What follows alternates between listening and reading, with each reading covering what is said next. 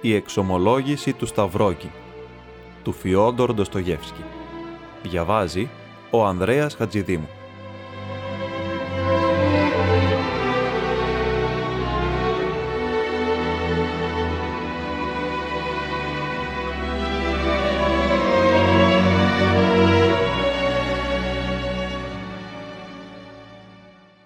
Ο Νικόλας Βζεβολόδοβιτς Σταυρόγγιν δεν κοιμήθηκε όλη εκείνη τη νύχτα και έμεινε καθισμένος στο τιβάνι, καρφώνοντας συχνά πυκνά το άτονο βλέμμα του σε κάποιο σημείο, εκεί, κατά τη γωνιά που ήταν σημάτι στο κομμό. Η λάμπα έμεινε αναμένη όλη νύχτα.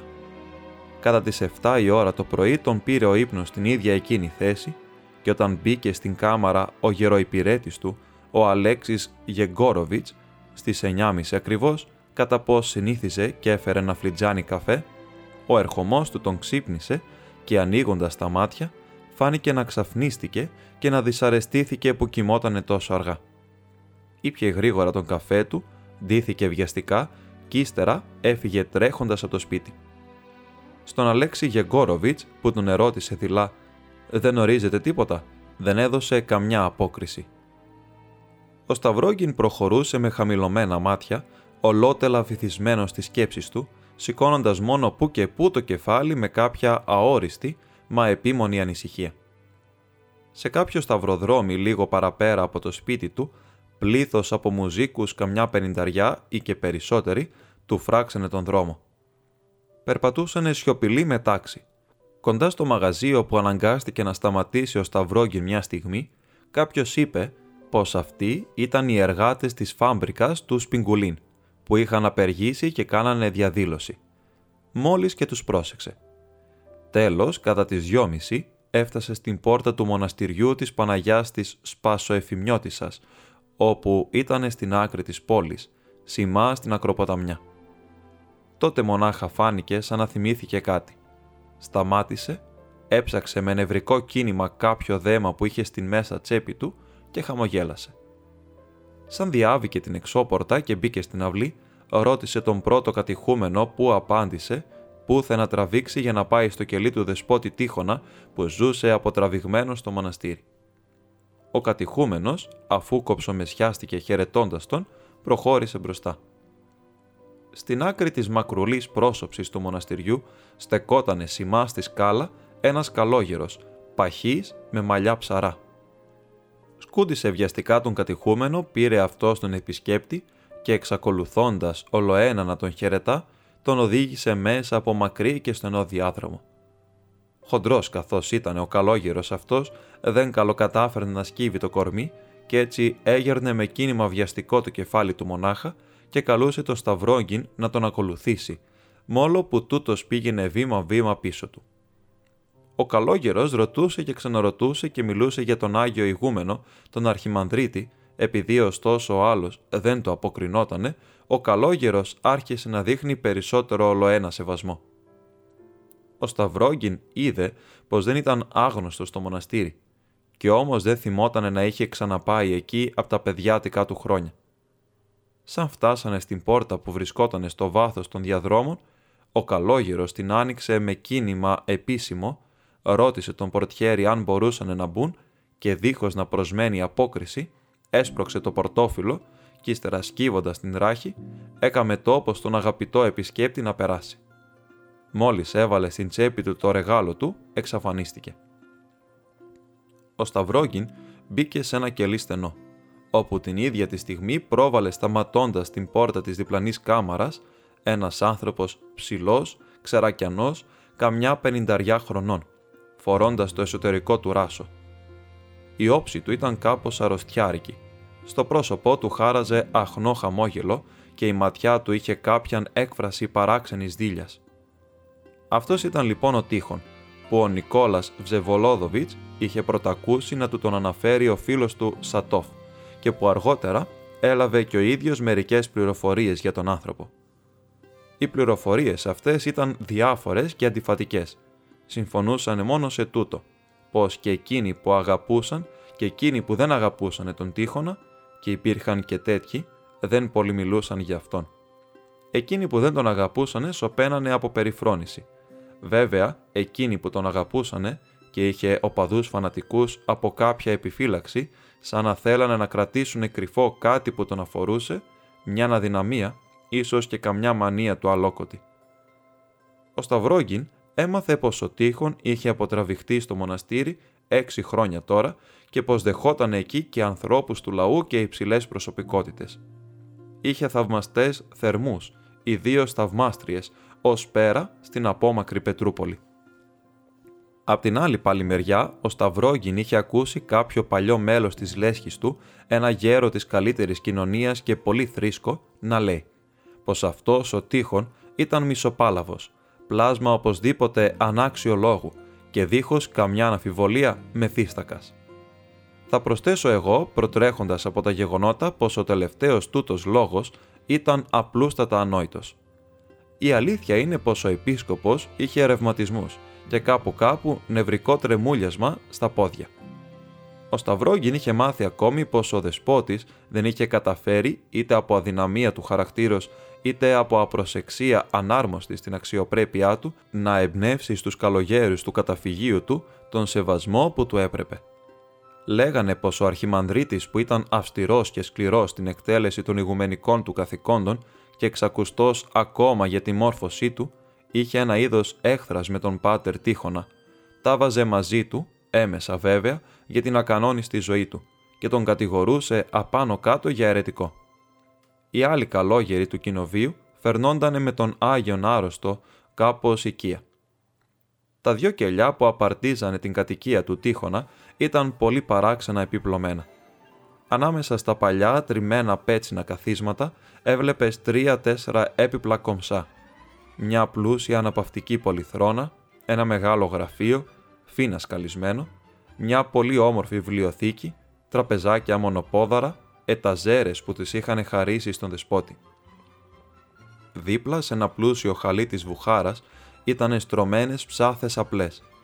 Ανάμεσα σε χαλκογραφίες με θέματα κοσμικά ή μυθολογικά ήταν στη γωνιά μια μεγάλη ε, βιτρίνα με εικονίσματα που λάμπανε από ασίμι και χρυσάφι και μέσα αυτά μια εικόνα παλιά που στόλιζε ένα κυβότιο με άγια λείψανα. Λέγανε πως και η βιβλιοθήκη είχε βιβλία πολύ ανάμειχτου περιεχομένου. Δίπλα στα συγγράμματα των Αγίων Πατέρων και των Μαρτύρων του Χριστιανισμού ήταν βαλμένα βιβλία θεατρικά και ρομάντζα, μπορεί και τίποτα ακόμα πιο χειρότερο. Ύστερα από τα πρώτα φιλοφρονήματα που υπόθηκαν με στενοχώρια και με βιάση δίχως κανένα λόγο, ο Τείχον οδήγησε τον επισκέπτη του στο γραφείο. Τον έβαλε να καθίσει στο τιβάνι μπρος σε ένα τραπέζι και κάθισε και ο ίδιος σε μια πλεχτή πολυθρόνα. Ο Νικόλαος Ζεβολόδοβιτς, κατά συγκινημένος, εξακολουθούσε να φαίνεται αφηρημένος πολύ. Έκανε την εντύπωση ανθρώπου αποφασισμένου να εκτελέσει κάποια πράξη εξαιρετική, αναπόφευκτη, αλλά που του φαινότανε του ίδιου πως δεν μπορούσε να εκτελεστεί. Πρόσεξε αρκετή ώρα το κελί που χρησιμεύε για γραφείο, χωρίς να διακρίνει όμως τίποτα, συλλογιζότανε ωστόσο, δεν ήξερε καλά-καλά και ο ίδιος τι συλλογιζότανε. Η σιωπή τον έφερε στα λογικά του και του φάνηκε άξαφνα πως ο τείχον χαμήλωνε τα μάτια ντροπαλά και μάλιστα πως χαμογελούσε ελαφρά και άκερα. Ένιωσε αμέσως αηδία και επανάσταση μέσα του. Θέλησε να σηκωθεί να φύγει, επειδή του φάνηκε κιόλας πως ο τείχον ήταν πιωμένος. Άξαφνα όμως, εκείνος σήκωσε τα βλέφαρα και κάρφωσε απάνω του μια ματιά τόσο στέρεη, τόσο γεμάτη σκέψης, με κάποιαν έκφραση τόσο αναπάντεχη και ενηγματική, που ο Σταυρόγγιν τάχασε.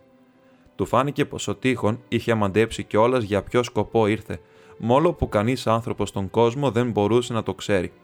Και αν δεν μιλούσε πρώτος, ήταν γιατί τον ελιπότανε και φοβότανε μη τον ταπεινώσει. «Με ξέρετε» ρώτησε έξαφνα ο Σταυρόκιν. «Σε συστήθηκα σαν μπήκα μέσα; Είμαι πολύ αφηρημένος». «Ε, «Δεν συστηθήκατε. Είχα όμως την ευχαρίστηση να σας συναντήσω κάποτε. Τώρα και τέσσερα χρόνια πάνω κάτω, εδώ στο μοναστήρι, κατά τύχη. Ο Τείχον μιλούσε αργά, με φωνή ανάλαχτη και γλυκιά, προφέροντας καθαρά τις λέξεις. «Ήρθα εγώ τώρα και τέσσερα χρόνια στο μοναστήρι τούτο», ρώτησε με ύφος κάπως πρόστιχο ο Νικόλας Σταυρόγκιν. Εδώ έχω έρθει πολύ μικρός μόνο, όταν εσείς δεν μένατε στη μονή. Μπορεί να το ξεχάσατε, είπε ο Τείχον, χωρίς να επιμένει πολύ.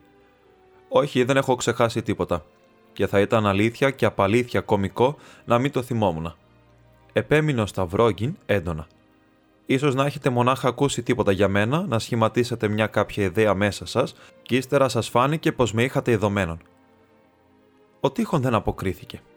Τη στιγμή εκείνη ο Σταυρόγγιν πρόσεχε πως μικροί σπασμοί εσούφρωναν κάπου κάπου το πρόσωπό του, φανερώνοντας κάποια χρόνια νευρική αρρώστια.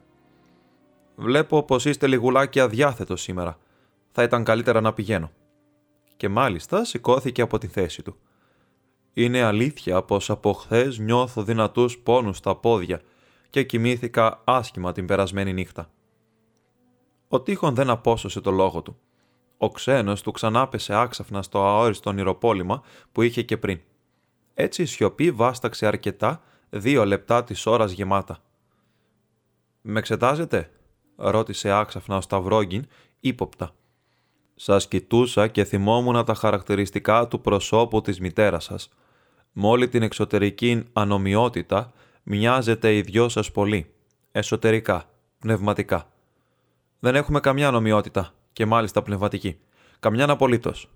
Φώναξε ο επισκέπτης με ταραχή και με επιμονή, χωρίς να ξέρει το γιατί. Το λέτε από ήχτο για την κατάστασή μου. Κολοκύθια, πρόσθεσε απότομα. Αλήθεια, η μητέρα μου έρχεται εδώ και σας βλέπει; Ναι. Δεν το ήξερα, δεν μου έκαμε ποτέ γι' αυτό λόγο. Συχνά; Σχεδόν κάθε μήνα. Κάποτε και συχνότερα. Ποτέ δεν την άκουσα να μιλήσει γι' αυτό, ποτέ. Και εσείς θα την ακούσατε βέβαια να σας μιλά για μένα, σαν για κανέναν τρελό. Όχι δά για τρελό, να πούμε την αλήθεια. Άλλοι όμως πολλοί μου έκαμαν τέτοιους υπενιγμούς. Έχετε λοιπόν μνημονικό περίφημο, αφού μπορείτε και θυμάστε τέτοια μικροπράγματα. Και για τον μπάτσο που έφαγα, ακούσατε να πούνε τίποτα; Ναι, κάτι. Δηλαδή όλα. Έχετε έπειτα πολύ καιρό για να ακούτε τέτοια πράγματα. Και για τη μονομαχία ακόμα και για τη μονομαχία. Εδώ βλέπω μαθαίνετε πολλά πράγματα. Δεν σας χρειάζονται μήτε εφημερίδε. Και ο Σάτοφ σας μίλησε κι αυτός για μένα. Όχι. Γνωρίζω όμως πολύ καλά τον κύριο Σάτοφ, μολονότι πάει καιρός τώρα που δεν τον έχω δει.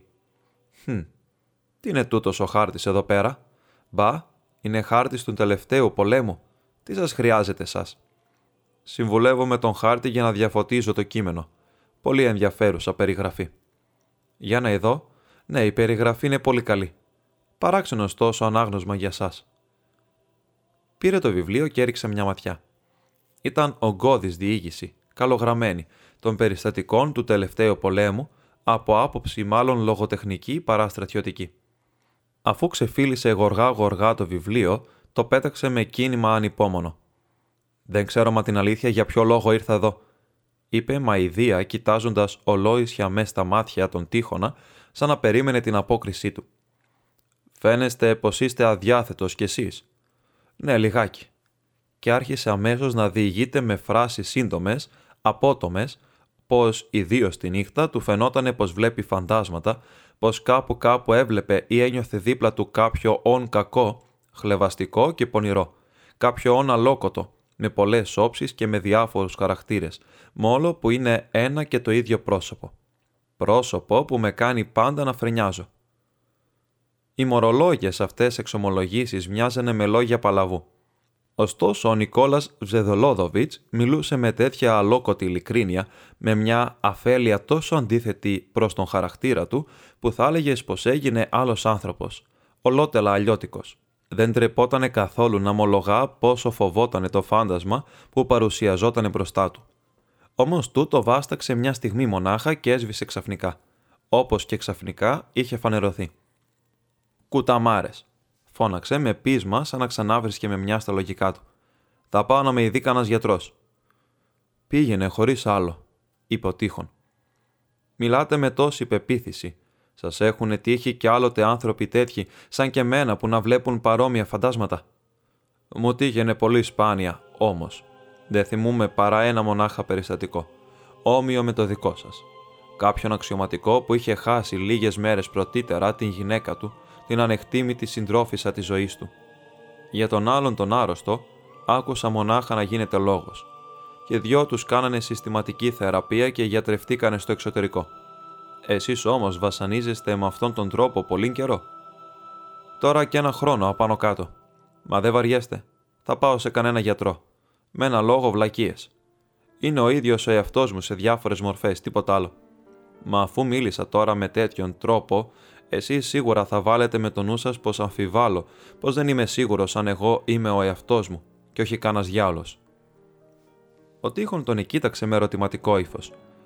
Ώστε λοιπόν το βλέπετε το φάντασμα αληθινά, ρώτησε. Θέλω να πω, έξω και από κάθε αμφιβολία, πως η παράκρουσή σας είναι κατάσταση αρρώστιας, βλέπετε πραγματικά κανένα στοιχείο; Μου φαίνεται πολύ παράξενο να σας βλέπω να επιμένετε, αφού σας είπα πως το βλέπω. Ο Σταυρόγγιν θύμωσε και πάλι, και ο θυμός του μεγάλωνε σε κάθε λέξη. Ξανάπε. Φυσικά το βλέπω, όπως σας βλέπω τώρα εσάς. Κάποτε το βλέπω, δίχως να είμαι σίγουρος πως το βλέπω, μόλο που ξέρω πως είναι πραγματικό. Είμαι εγώ ο ίδιος ή είναι εκείνος. Με ένα λόγο, βλακίες. Μα γιατί να υποθέσετε πως μπορεί να είναι και αυτός ο διάβολος με σάρκα και οστά; Μια τέτοια υπόθεση θα ήταν πιότερο σύμφωνη με το επάγγελμά σας, πρόσθεσε παίρνοντας απότομα χλεβαστικό ύφος. Μου φαίνεται μάλλον πως είναι αρρώστια. Ωστόσο, τι ωστόσο; Υπάρχουν χωρίς άλλο δαίμονες, μα τα πράγματα αυτά τα παίρνει καθένας όπως θέλει. Βλέπω πως χαμηλώσατε και πάλι τα μάτια γιατί τραπήκατε για λογαριασμό μου, επειδή πιστεύω στον διάβολο. Κι όμως με το πρόσημο πως δεν τον πιστεύω, σας έβαλα το εδόλιο ερώτημα. Υπάρχει διάβολος ή δεν υπάρχει, είπε ο Σταυρόγγιν με θυμό και με χλέβη. Ο τείχον χαμογέλασε ελαφρά και αόριστα. Ο άλλος εξακολούθησε. Και έπειτα, δεν πάει καθόλου να χαμηλώνετε εσείς τα μάτια. Αυτό δείχνει προσποίηση. Ένα πράγμα γελίο και αφύσικο. Για να αντισταθμίσω τον πρόστιχο τρόπο που σας μιλώ, θα σας πω πολύ σοβαρά και αυθαδέστατα. Πιστεύω στον διάβολο. Πιστεύω σύμφωνα με τους εκκλησιαστικούς κανόνες τον διάβολο τον εσαρκωμένο και όχι σε διαβόλους αλληγορικούς. Και δεν έχω καμιά ανάγκη να ρωτήσω κανένα για το ζήτημα τούτο. Τελεία και παύλα. Θα νιώθετε σίγουρα μεγάλη χαρά για τούτο, ε. Γέλασε νευρικά. Ο Τείχον τον εκοίταξε περίεργα με τα γλυκά και δειλά μάτια του. Πιστεύετε στον Θεό, ρώτησε απότομα ο Σταυρόγκιν. Πιστεύω. Λένε θαρώ τα κοιτάπια πως άμα πιστεύει κανείς και προστάξει το βουνό να περπατήσει, θα περπατήσει. Βλακίες και πάλι. Είμαι ωστόσο περίεργος να μάθω. Θα μπορούσατε εσείς να μετατοπίσετε ένα βουνό ή όχι; Αν το πρόσταζε ο Θεός, θα το μετατόπιζα, είπε ο Τείχον με ύφος ντροπαλό και χαμηλώνοντας αργά τα μάτια. Δεν είναι το ζήτημα να το κινήσετε με την βοήθεια του Θεού. Όχι, εσείς, εσείς μονάχος σας, αν θα το κάνετε σαν ανταμοιβή για την πίστη σας στον Θεό, ίσως να το μετατόπιζα και μόνος μου. Ίσως, ωραίο και αυτό. Μα γιατί αμφιβάλλετε; Δεν έχω πίστη απόλυτη. Πώς όχι απόλυτη; Ναι, ίσως να μην είναι τελεία. Πιστεύετε τουλάχιστον πως με τη βοήθεια του Θεού θα το μετατοπίζατε; Είναι και αυτό κάτι. Είναι οπωσδήποτε κάπως περισσότερο από το πολύ λίγο ενός άλλου Αγίου ανθρώπου που ήταν και εκείνος αρχιεπίσκοπος και τον είπε τον λόγο αυτόν υπό την απειλή του ξύφους. Είναι αλήθεια. Είστε χριστιανός βέβαια. Μη καίνει το εμεί καυχάστε, ημί εν το σταυρό του κυρίου ημών. Εψιθύρισε ο τείχον με πάθος και χαμηλώνοντας πιο πολύ το κεφάλι. Οι άκρες των χιλιών του τρεμουλιάσανε νευρικά. Και μπορεί κανείς να πιστεύει στον διάβολο χωρίς να έχει απόλυτη πίστη στον Θεό, ρώτησε ο Σταυρόγκιν με καχασμό. Ναι, βέβαια μπορεί. Αυτό συμβαίνει πολύ συχνά. Αποκρίθηκε ο τείχον, σηκώνοντας τα μάτια και χαμογελώντας. Και είμαι σίγουρος πως θα βρίσκεται μια τέτοια πίστη τιμιότερη παρόλα τούτα, από την ολότελη απιστία. Πώς φαίνεστε πως είστε παπάς, είπε ο Σταυρόγκιν γελώντας. Ο τείχον το αποκρίθηκε και πάλι με ένα χαμόγελο και πρόσθεσε με φεδρότητα. Του αντίον, η απόλυτη αθεία είναι εντιμότερη από την κοσμική αδιαφορία. Μπαμπόγερε, Τέτοιος μου είστε λοιπόν. Η απόλυτη αθεία είναι το πρώτο-τελευταίο σκαλοπάτι του υψηλότερου σημείου της τελείας πίστεως. Αν το ξεπερνά κανείς ή όχι, είναι άλλο ζήτημα. Ενώ ο αδιάφορος δεν έχει καμιά πίστη, εκτός από έναν άθλιο φόβο και αυτόν ακόμα σπάνια αν τύχει να είναι φιλίδωνος. Χμ, έχετε διαβάσει την Αποκάλυψη. Την έχω διαβάσει. Θυμάστε και το αγγέλο της εν λαοδικία εκκλησίας γράψουν. Θυμούμε. Είναι λόγια όμορφα. Όμορφα. Παράξενη έκφραση για ένα δεσπότη. Οπωσδήποτε είστε πολύ πρωτότυπος. Πού είναι αυτό το βιβλίο; ρώτησε με αλόκοτη βιασύνη ο Σταυρόγγιν, ψάχνοντας με τα μάτια του στο τραπέζι. Θα ήθελα να σας διάβαζα τη σχετική περικοπή. Έχετε τη ρούσικη μετάφραση. Ξέρω το χωρίον. Το θυμούμε πολύ καλά, είπε ο Τείχον. Το ξέρετε απόξω, πέστε το. Ο Σταυρόγγιν χαμήλωσε τα μάτια, στήριξε τις δυο παλάμεσου στα γόνατά του, φανερώνοντας ανυπομονησία. Ο Τείχον απάγγειλε χωρίς να παραλείψει ούτε μια λέξη και το αγγέλο της εν λαοδικία εκκλησίας γράψον. Τάδε λέγει ο Αμήν, ο μάρτης ο πιστός και αληθινός, η αρχή της κτίσεως του Θεού. Είδα σου τα έργα, ότι ούτε ψυχρός ή ούτε ζεστός. Όφελον ψυχρός εις ή ζεστός. Ούτως ότι χλιαρός ή και ούτε ζεστός ούτε ψυχρός, μέλωσε εμές εκ του στόματός μου. Ότι λέγεις ότι πλούσιος ημί και πεπλούτικα και ουδέν χρίαν έχω, και ούκ είδας ότι σύ ή ο ταλέπορος και ελεηνός και πτωχός και τυφλός και γυμνός. Φτάνει, διέκοψε ο Σταυρόγκιν. Αυτά λέγονται για εκείνους που στέκουν στη μέση, για τους αδιάφορους. Δεν είναι έτσι; Ξέρετε, σας αγαπώ πολύ. Κι εγώ, εσάς, αποκρίθηκε ο τείχον με μισόσβηστη φωνή. Ο Σταυρόγκιν σώπασε και βυθίστηκε και πάλι στην συλλογή του. Αυτό το έπαθε για τρίτη φορά, σαν να τον έπιασε κρίση. Το ίδιο και στον να είχε πει «Σας αγαπώ», μέσα σε κρίση με κάποιον τρόπο, οπωσδήποτε απροσδόκητο και για τον ίδιο. Πέρασε ένα λεπτό της ώρας. «Μη θυμώνετε», ψιθύρισε ο τείχον αγγίζοντας δειλά με το δάχτυλο τον αγκώνα του σταυρόγγι. Ο άλλος ανατρίχιασε και σούφρωσε με οργή τα φρύδια. Πώς το μαντέψετε πως ήμουν θυμωμένος, ρώτησε απότομα. Ο τείχον θέλησε να αποκριθεί, αλλά ο Σταυρόγγιν εξακολούθησε με παράλογη ανησυχία. Γιατί υποθέσατε πως έπρεπε χωρίς άλλο να θυμώσω; Ναι, ήμουν έξω φρενών. Έχετε δίκιο. Και ίσια ίσια επειδή είπα Σας αγαπώ. Έχετε δίκιο, είστε όμως κοινικό. Έχετε πολύ ταπεινή ιδέα για την ανθρώπινη φύση. Θα μπορούσα να μην θύμωνα αν ήμουν άλλος άνθρωπος. Έπειτα δεν πρόκειται για τον άνθρωπο γενικά, αλλά για μένα. Και εσείς, όσο να είναι, είστε πολύ πρωτότυπος, είστε άρρωστος, θύμωνε όλο ένα και περισσότερο και πράγμα παράξενο δεν στενοχωριότανε πια να μεταχειρίζεται τα λόγια που ήθελε. Ακούστε, δεν μ' αρέσουν οι σπιούνικοι ψυχολόγοι. Τουλάχιστον εκείνοι από αυτούς που θέλουν να τρυπώσουν μέσα στην ψυχή μου. Δεν προσκάλεσα κανένα να μπει μέσα μου. Δεν έχω από κανέναν ανάγκη, ξέρω να οδηγούμε μονάχος μου. Θα νομίζετε ίσως πως σας φοβούμε. Ρώτησε, δυναμώνοντας την φωνή και ανασηκώνοντας το κεφάλι του με προκλητικό ύφος. Είστε ολότελα σίγουρος πως ήρθα να σας αποκαλύψω τρομερό μυστικό και το περιμένετε με περιέργεια καλογερική, όπως το συνηθίζετε όλοι σας. Μάθετε λοιπόν πως δεν θα σας αποκαλύψω τίποτα, κανένα μυστικό, γιατί δεν σας έχω καθόλου ανάγκη. Ο Τείχον τον κοίταξε με βλέμμα στερεό και είπε «Ξαφνιστήκατε με το γεγονός ότι ο αμνός προτιμά τους ψυχρούς από τους χλιαρούς και δεν θέλετε να είστε μονάχα χλιαρός προαισθάνομαι πως έχετε κάποια πρόθεση εξαιρετική. Τρομερή ίσως. Αν είναι έτσι σας εξορκίζω. Μη βασανίζεστε και πέστε όλα όσα ήρθετε να μου πείτε. Και είσαστε σίγουρος πως ήρθα για να σας αποκαλύψω κάτι; Το, το είχα μαντέψει από την όψη σας, εψιθύρισε ο τείχον χαμηλώνοντας τα μάτια. Ο Σταυρόγγιν οχρίασε ελαφρά. Τα χέρια του έτρεμαν.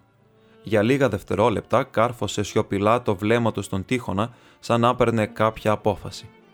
Έβγαλε τέλος από την μέσα τσέπη της ρεντικότας του κάτι φύλλα τυπωμένα και τα απόθεσε στο τραπέζι. «Ιδού κάτι φύλλα που είναι προορισμένα να κυκλοφορήσουν», είπε με φωνή μισοκομμένη.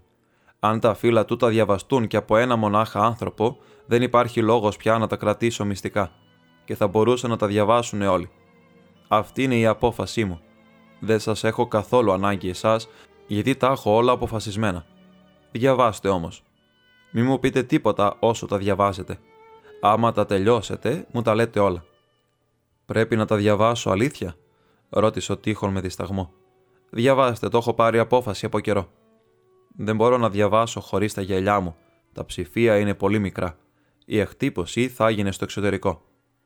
Να τα γυαλιά σας, είπε ο Σταυρόγγιν, δίνοντάς του τα ματογιάλια του που είχε βρει στο τραπέζι απάνω, και έγειρε προς τα πίσω για να κουμπίσει στην ράχη του τυβανιού. Ο Τείχον βυθίστηκε στην ανάγνωση.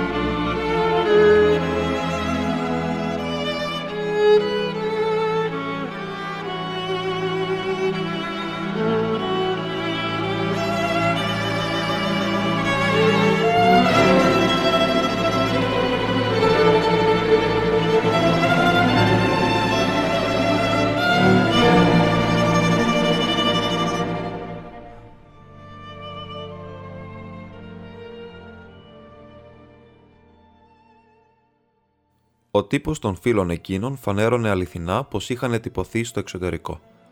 Ήτανε τρεις κόλλες κοινού χαρτιού επιστολής σε σχήμα φυλαδίου. Θα είχε στοιχειοθετηθεί φυσικά σε κανένα ρούσικο τυπογραφείο του εξωτερικού, γιατί τα φύλλα μοιάζανε σαν προκήρυξη. Ο τίτλος έλεγε «Από μέρος του Σταυρόγκιν». Αντιγράφω κατά λέξη το έγγραφο τούτο στο διήγημά μου, φρόντισα ωστόσο να διορθώσω το ορθογραφικά λάθη που ήταν πάρα πολλά, τόσο που με εξάφνησαν γιατί αυτός που τα έγραψε ήταν με όλα τα αυτά άνθρωπος μορφωμένος και διαβασμένος μάλιστα. Δεν πείραξα όμως καθόλου το ύφος και ας είχε και σολοικισμούς, ακόμη και ασάφειες. Είναι οπωσδήποτε φανερό πως αυτός που τα έγραψε δεν ήταν συγγραφέας. Θα προσθέσω ακόμα μια παρατήρηση μόλο που προτρέχω από την διήγηση.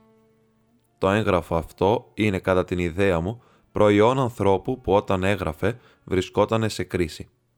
Το έργο του είναι δημιούργημα του δαιμονίου που τον κατήχε.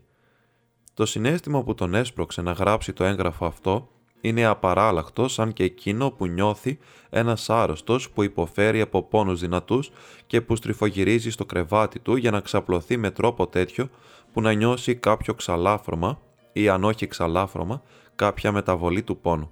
Και άμα το πετύχει δεν συλλογέται βέβαια πια αν είναι όμορφη ή αν είναι καλή η θέση που πήρε.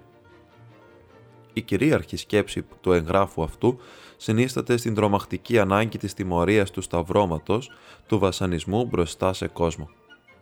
Από την άλλη πάλι τη μεριά, ολόκληρο το έγγραφο είναι ταυτόχρονα έργο στασιαστού, ανθρώπου απελπισμένου, μόλο που φαίνεται πως γράφτηκε για άλλο σκοπό. Ο συγγραφέας δηλώνει πως δεν μπόρεσε να μην γράψει, πως ήταν αναγκασμένος να γράψει και αυτό φαίνεται λογικό. Θα ήθελε σίγουρα να παρέλθει από αυτόν το ποτήριον τούτο, αλλά κάτι τον έδαινε με αυτό, τον έδαινε πραγματικά και έτσι άρπαξε την ευκαιρία καινούρια μανίας, σωστής επανάστασης. Ναι, ο άρρωστος αναταράζεται στο κρεβάτι του και πολεμά να αναπληρώσει έναν πόνο μάλλον πόνο. Από εκεί παίρνει αφορμή ο αγώνας του κατά της κοινωνίας, αγώνας που θα του εξασφαλίσει μια θέση πιο υποφερτή, και τότε ρίχνει στην κοινωνία το γάντι του. Το γεγονός και μόνο της συντάξεως παρόμοιο εγγράφου είναι πρόκληση κατά της κοινωνίας, απροσδόκητη και ασυγχώρητη. Διακρίνεις μέσα σε αυτό μια δίψα, μια πρόκληση ενός οποιοδήποτε αντιπάλου.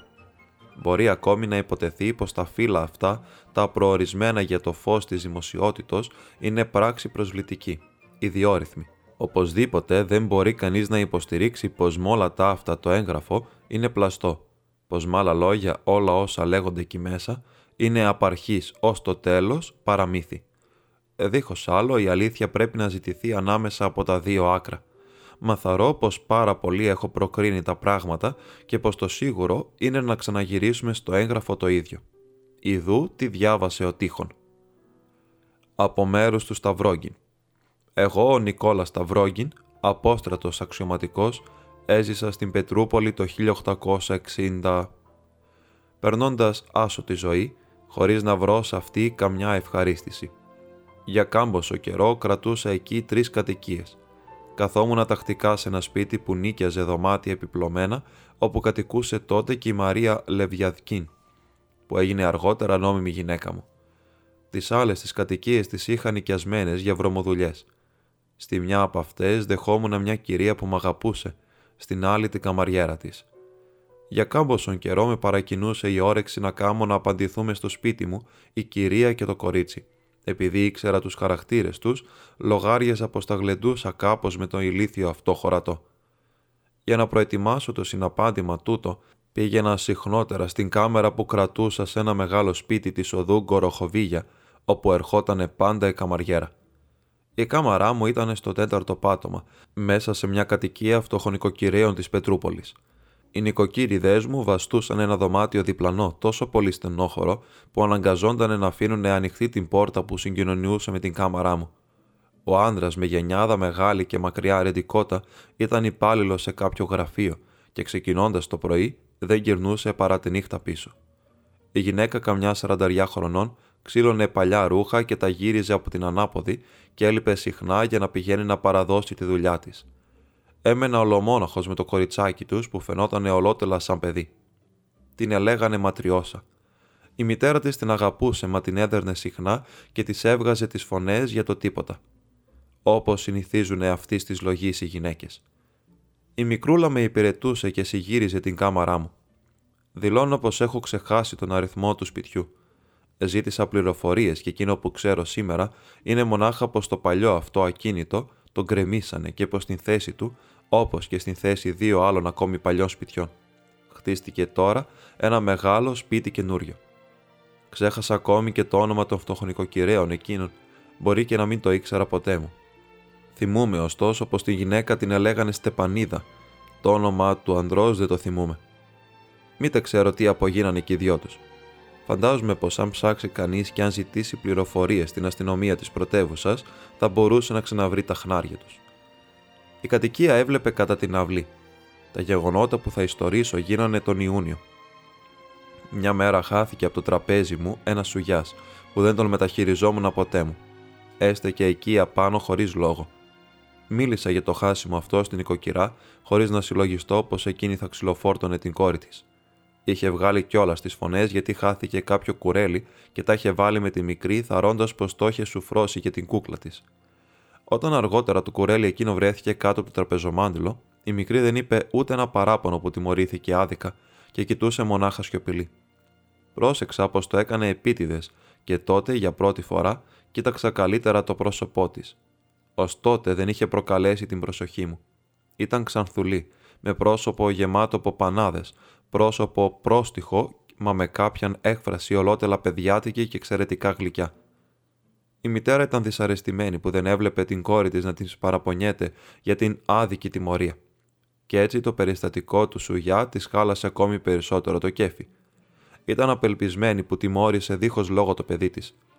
Έβγαλε μερικές βέργες από τη σκούπα της και έδιρε με αυτές την κόρη της τόσο δυνατά που μείνανε κόκκινα χνάρια στο πετσί της και το έκαμε αυτό μπροστά μου μόλο που η κόρη της ήταν κιόλας 12 χρονών.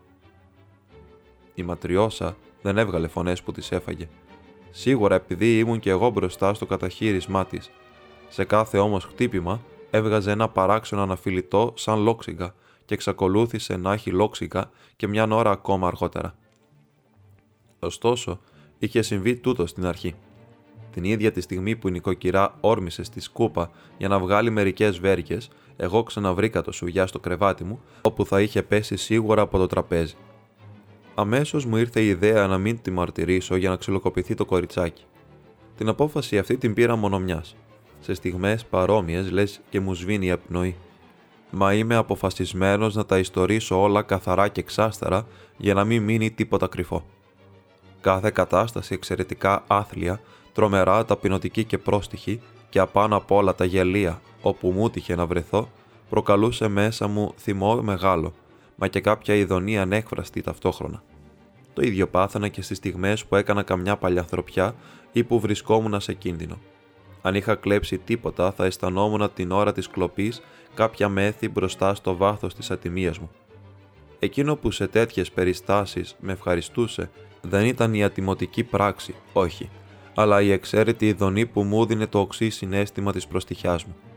Το ίδιο μου τύχαινε κάθε φορά από τη στιγμή της μονομαχίας περίμενα τον πυροβολισμό του αντιπάλου μου. Ένιωθα συνέστημα παρόμοιο. Ομολογώ πως το συνέστημα αυτό το γύρεψα συχνά επίτηδες, γιατί έχει απάνω μου πολύ δυνατή επίδραση. Όταν δεχόμουν κανένα ράπισμα, και έχω δεχτεί δύο φορές μπάτσους στη ζωή μου, ένιωθα και πάλι το ίδιο συνέστημα και ας με έπιανε αγανάκτηση. Άμα καταφέρνεις όμως να κρατήσεις τον θυμό σου, τότε η ευχαρίστηση ξεπερνά κάθε ειδονή που μπορείς να φανταστείς. Ποτέ μου δεν μίλησα σε κανέναν. Φυλάχτηκα μάλιστα να μην κάμω ποτέ μήτε το παραμικρότερο υπενιγμό για αυτή μου την αθλειότητα. Την έκρυψα πάντα σαν ντροπή μου. Όταν με χτυπήσανε κάποτε και με σύρανε από τα μαλλιά σε μια ταβέρνα της Πετρούπολης, δεν ένιωσα το συνέστημα αυτό της ντροπής, αλλά μονάχα φοβερό θυμό, μόλο που δεν ήμουν αμεθυσμένο. Αν από την άλλη μεριά ο Γάλλος εκείνος υποκόμης, που στο εξωτερικό με μπάτσισε και που του κομμάτιασα σε μονομαχία το κάτω του σαγόνι, αν ο υποκόμη αυτός με έπιανε από τα μαλλιά και με έριχνε κατά γης, θα ένιωθα τότε σίγουρα ειδονή μεθυστική και όχι θυμό. Όλα τούτα τα λέω για να μάθουν όλοι πως το συνέστημα εκείνο ποτέ δεν με κυριαρχούσε ολότελα και πως διατηρούσα πάντα και τέλεια τη συνείδησή μου. Αν το ήθελα, θα μπορούσα να εξουσιάσω το συνέστημα εκείνο, ακόμα και όταν έφτανε στην μεγαλύτερη έντασή του.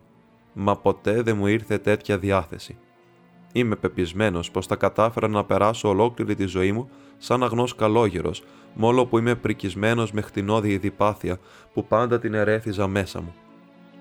Επιμένω λοιπόν να δηλώσω πως δεν έχω καμιά πρόθεση να δικαιολογήσω τα κρίματά μου, ούτε με την επίδραση του παρελθόντος, ούτε με το ανεύθυνο μυαλό αρρωστημένου. Όταν η τιμωρία του κοριτσιού πήρε τέλος, έβαλα το σουγιά στην τσέπη του γυλαίκο μου, βγήκα από το σπίτι χωρίς να λέξη και πήγα και τον πέταξα μακριά στον δρόμο για να μην μάθει ποτέ κανείς πως τον είχα βρει. Ένιωσα αμέσως πως αυτό που έκαμα ήταν παλιανθρωπιά και με όλο τούτο αισθάνθηκα κάποια ευχαρίστηση γιατί ένα συνέστημα ακαθόριστο με φλόγησε σαν πυρωμένο σίδερο και έκανα γούστο. Περίμενα έπειτα δύο μέρες. Η μικρή, αφού έκλαψε, έγινε ακόμη περισσότερο σιωπηλή. Είμαι σίγουρος πως δεν μου κρατούσε καθόλου κακία. Ένιωθε όμως ντροπή που τιμωρήθηκε με τέτοιον τρόπο μπροστά μου. Ωστόσο, σαν υπάκουο παιδί που ήτανε, τα βάζε μονάχα με τον εαυτό της για τον τρόπιασμά της αυτό. Το σημειώνω τούτο, επειδή έχει σημασία για ό,τι θα διηγηθώ παρακάτω. Πέρασα τις δυο-τρει αυτές ημέρες στην κυριότερη κατοικία μου. Ένα σωρό άνθρωποι καθόντανε στο σπίτι εκείνο που νίκαιζε επιπλωμένα δωμάτια. Υπάλληλοι χωρίς θέση ή υπάλληλοι κατώτεροι, γιατροί δίχως πελατεία κάθε λογής Πολωνή που μαζεύονταν όλοι γύρω μου. Ζούσα μέσα σε εκείνη την χάβρα σαν ερημίτης, δηλαδή απομονωμένος μέσα στο μυαλό μου, τριγυρισμένος όμως όλη μέρα από τσούρμο ολάκυρο συντρόφων, πολύ αφοσιωμένο σε μένα και που με λατρεύανε σχεδόν για το χατήρι του πουγγιού μου. Θα πως κάμαμε όλοι μαζί πολλές μπερμπατιές, σε τρόπο που άλλοι νικάριδες μας φοβόντανε. Δηλαδή μας έδειχναν σεβασμό, και ας κάναμε κακοήθειες πάρα πολύ τολμηρές κάπου κάπου. Λιγουλάκι ακόμα να τραβούσαμε το σκηνή, θα έπρεπε να ετοιμάζουμε για κανένα ταξιδάκι αναψυχής ως τη Σιβηρία. Βαριεστούσα σε τέτοιο σημείο που θα μπορούσα να πάω να κρεμαστώ, και αν δεν κρεμάστηκα είναι γιατί περίμενα πάντα πως θα γίνει κάτι, όπως αυτό το κάτι το περίμενα και σε όλη μου τη ζωή. Θυμούμαι πως τότε ασχολήθηκα σοβαρά με τη θεολογία. Βάσταξε αυτό κάμποσον καιρό. Ύστερα μου ξανάρθε η πλήξη, ίδια και χειρότερη. Όσο και τα πολιτικά μου τα φρονήματα, αυτά κατασταλάζανε μέσα μου έτσι που να μου γεννούν τη διάθεση να βάλω φουρνέλα στις τέσσερις άκρες του κόσμου και να τον τεινάξω στον αέρα ολόκληρον, αν άξιζε οπωσδήποτε τον κόπο να το κάμω. Και τούτο όχι από καμιά ιδιαίτερη κακία, αλλά μονάχα από πλήξη. Δεν είμαι καθόλου σοσιαλιστής. Θαρώ πως όλη μου αυτή η διάθεση είναι αρρώστια. Ο γιατρός Δομπρολιούβοφ που καθόταν στο σπίτι εκείνο με την φαμελιά του, μου αποκρίθηκε μια μέρα. Όταν τον ερώτησα στα χωρατά αν υπάρχει κανένα φάρμακο που να μπορεί να διεγείρει πολιτικές αρετές. Για να διεγείρει πολιτικές αρετές, ίσως να μην υπάρχει κανένα, μα θα μπορούσε να βρεθεί φάρμακο που να διεγείρει τάσεις προς εγκλήματα. Ευχαριστήθηκα πάρα πολύ με το αστείο του, μόλο που ήταν φτωχός και είχε απάνω στο κεφάλι του γυναίκα έγκυο και δύο κοριτσάκια ψόφια από την πείνα. Η αλήθεια όμως είναι πως αν δεν ήταν οι άνθρωποι υπερβολικά ευχαριστημένοι με τον εαυτό τους, δεν θα καταφέρνανε ποτέ να ζήσουν. Σε αυτές ακόμη τις δύο-τρεις μέρες που τις άφησε να περάσουν για να δώσω καιρό στο κοριτσάκι να ησυχάσει, έκαμα και μια κλεψιά.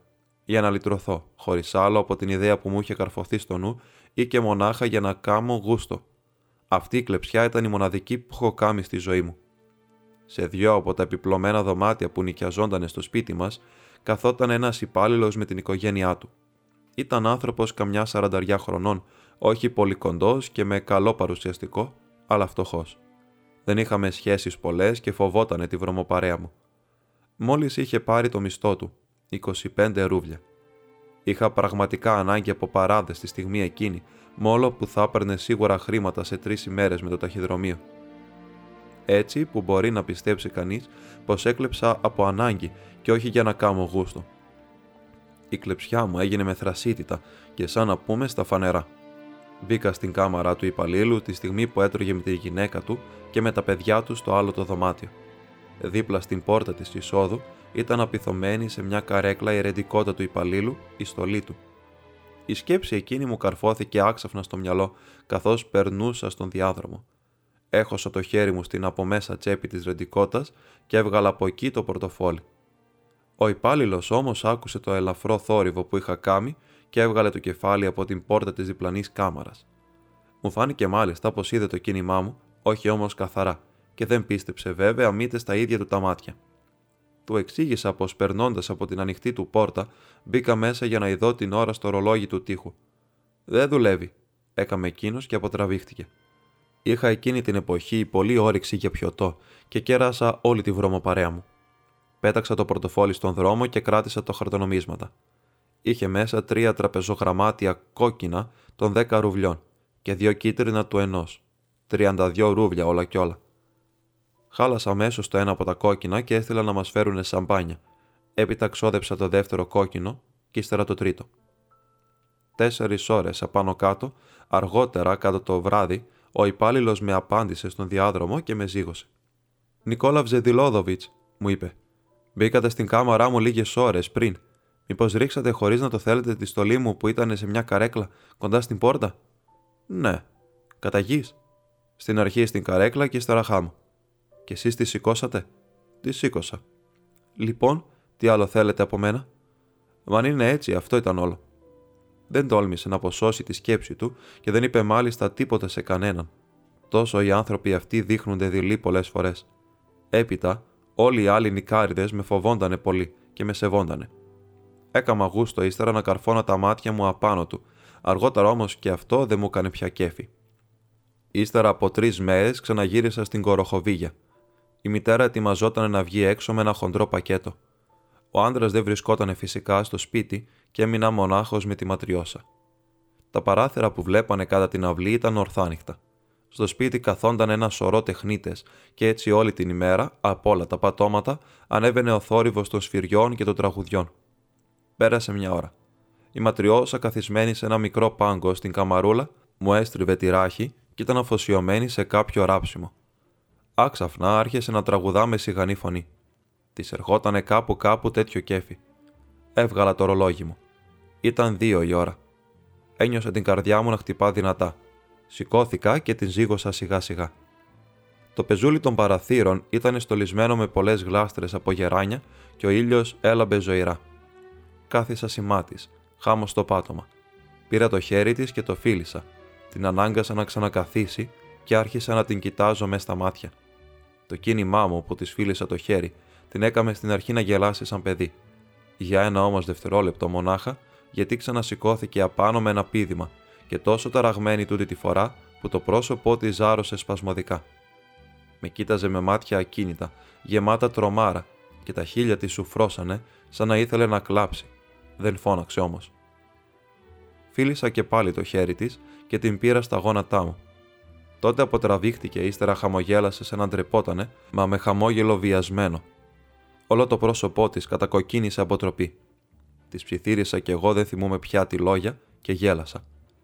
Άξαφνα έγινε κάτι παράξενο, κάτι που με ξάφνησε εξαιρετικά και που ποτέ μου δεν θα το ξεχάσω. Η μικρή έβαλε τα χέρια της γύρω από το λαιμό μου και άρχισε τώρα και αυτή να με φυλά με θέρμη. Το πρόσωπό της φανέρωνε αληθινή έκσταση. Σηκώθηκα έξω φρενών. Τόση εντύπωση μου έκαμε τούτο σε ένα πλασματάκι τόσο μικρό και άξαφνα αισθάνθηκα ήκτο.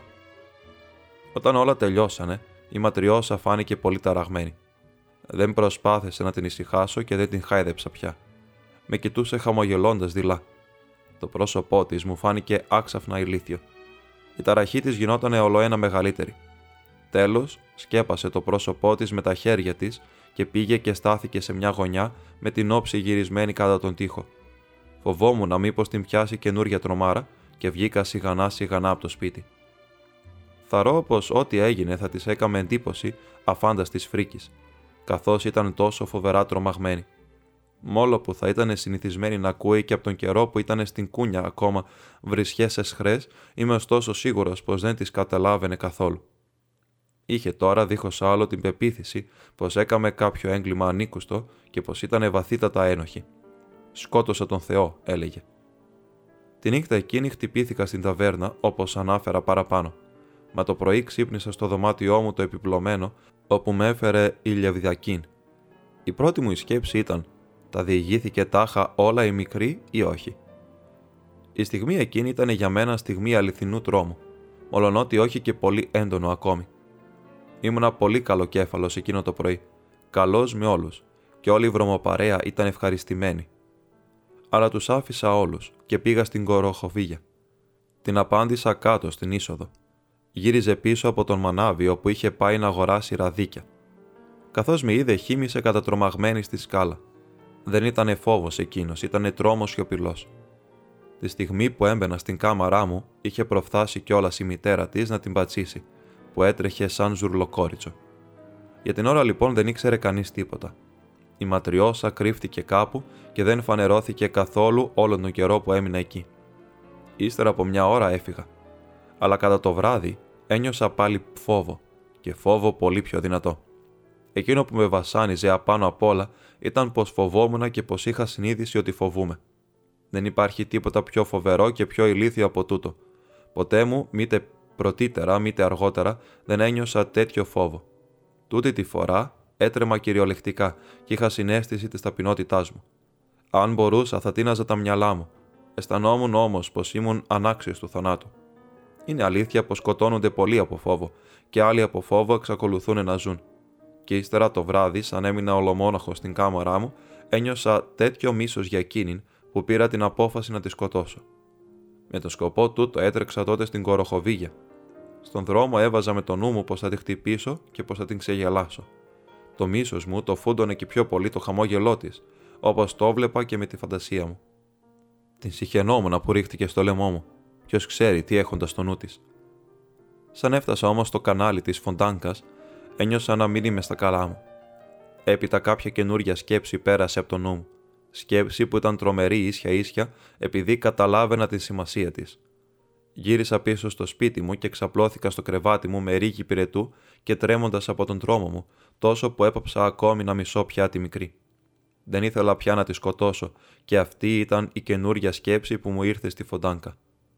Τότε πρόσεξα για πρώτη φορά στη ζωή μου πως ο φόβος όταν φτάσει στη μεγαλύτερη έντασή του διώχνει το μίσος και κάθε αίσθημα εκδίκησης. Ξύπνησα κατά το μεσημέρι, αρκετά καλούτσιγα στην υγεία μου. Απορώντας μάλιστα με τα χθεσινά αισθήματα.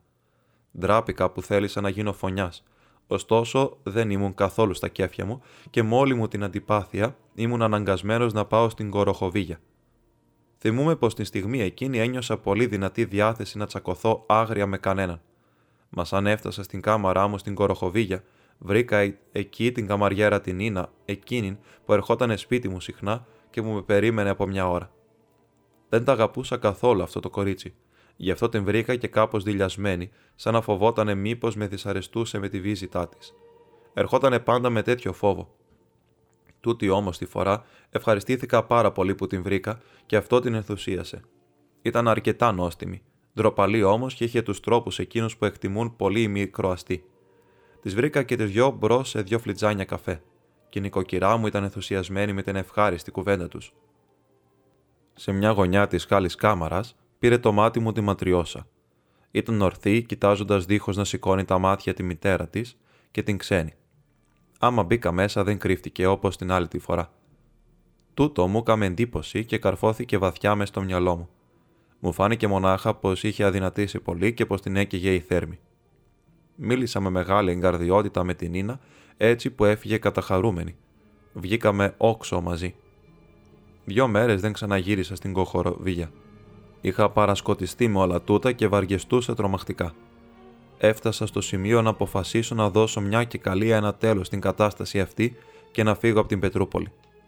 Σαν ξαναπήγα όμως στην Κοροχοφύγια για να ξενικιάσω την κάμαρά μου, βρήκα την οικοκυρά πάρα πολύ στενοχωρημένη.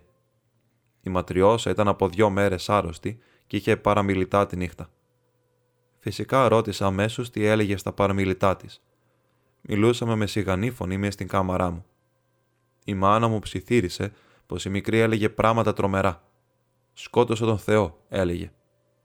Της είπα να πάω να φέρω γιατρό με έξοδα δικά μου, αλλά εκείνη αρνήθηκε, προσθέτοντας: Με την βοήθεια του Θεού θα περάσει κι αυτό. Δεν κάθεται όλη την ώρα ξαπλωμένη, τώρα δα είχε πάει κιόλας στον μπακάλι. Αποφάσισα να ξαναγυρίσω για να βρω την ματριώσα μονάχη της, γιατί η νοικοκυρά μου είπε πως είχε κάπου να πάει κατά τις 5 το βράδυ. Η αλήθεια είναι πως δεν καταλάβαινα μήτε ο ίδιος καλά-καλά για ποιο λόγο ήθελα να κάνω αυτή τη βίζητα. Έφαγα σε ένα μαγέρικο. Στις 4 και 4 ακριβώς ξαναγύρισα στην κοροχοβίγια.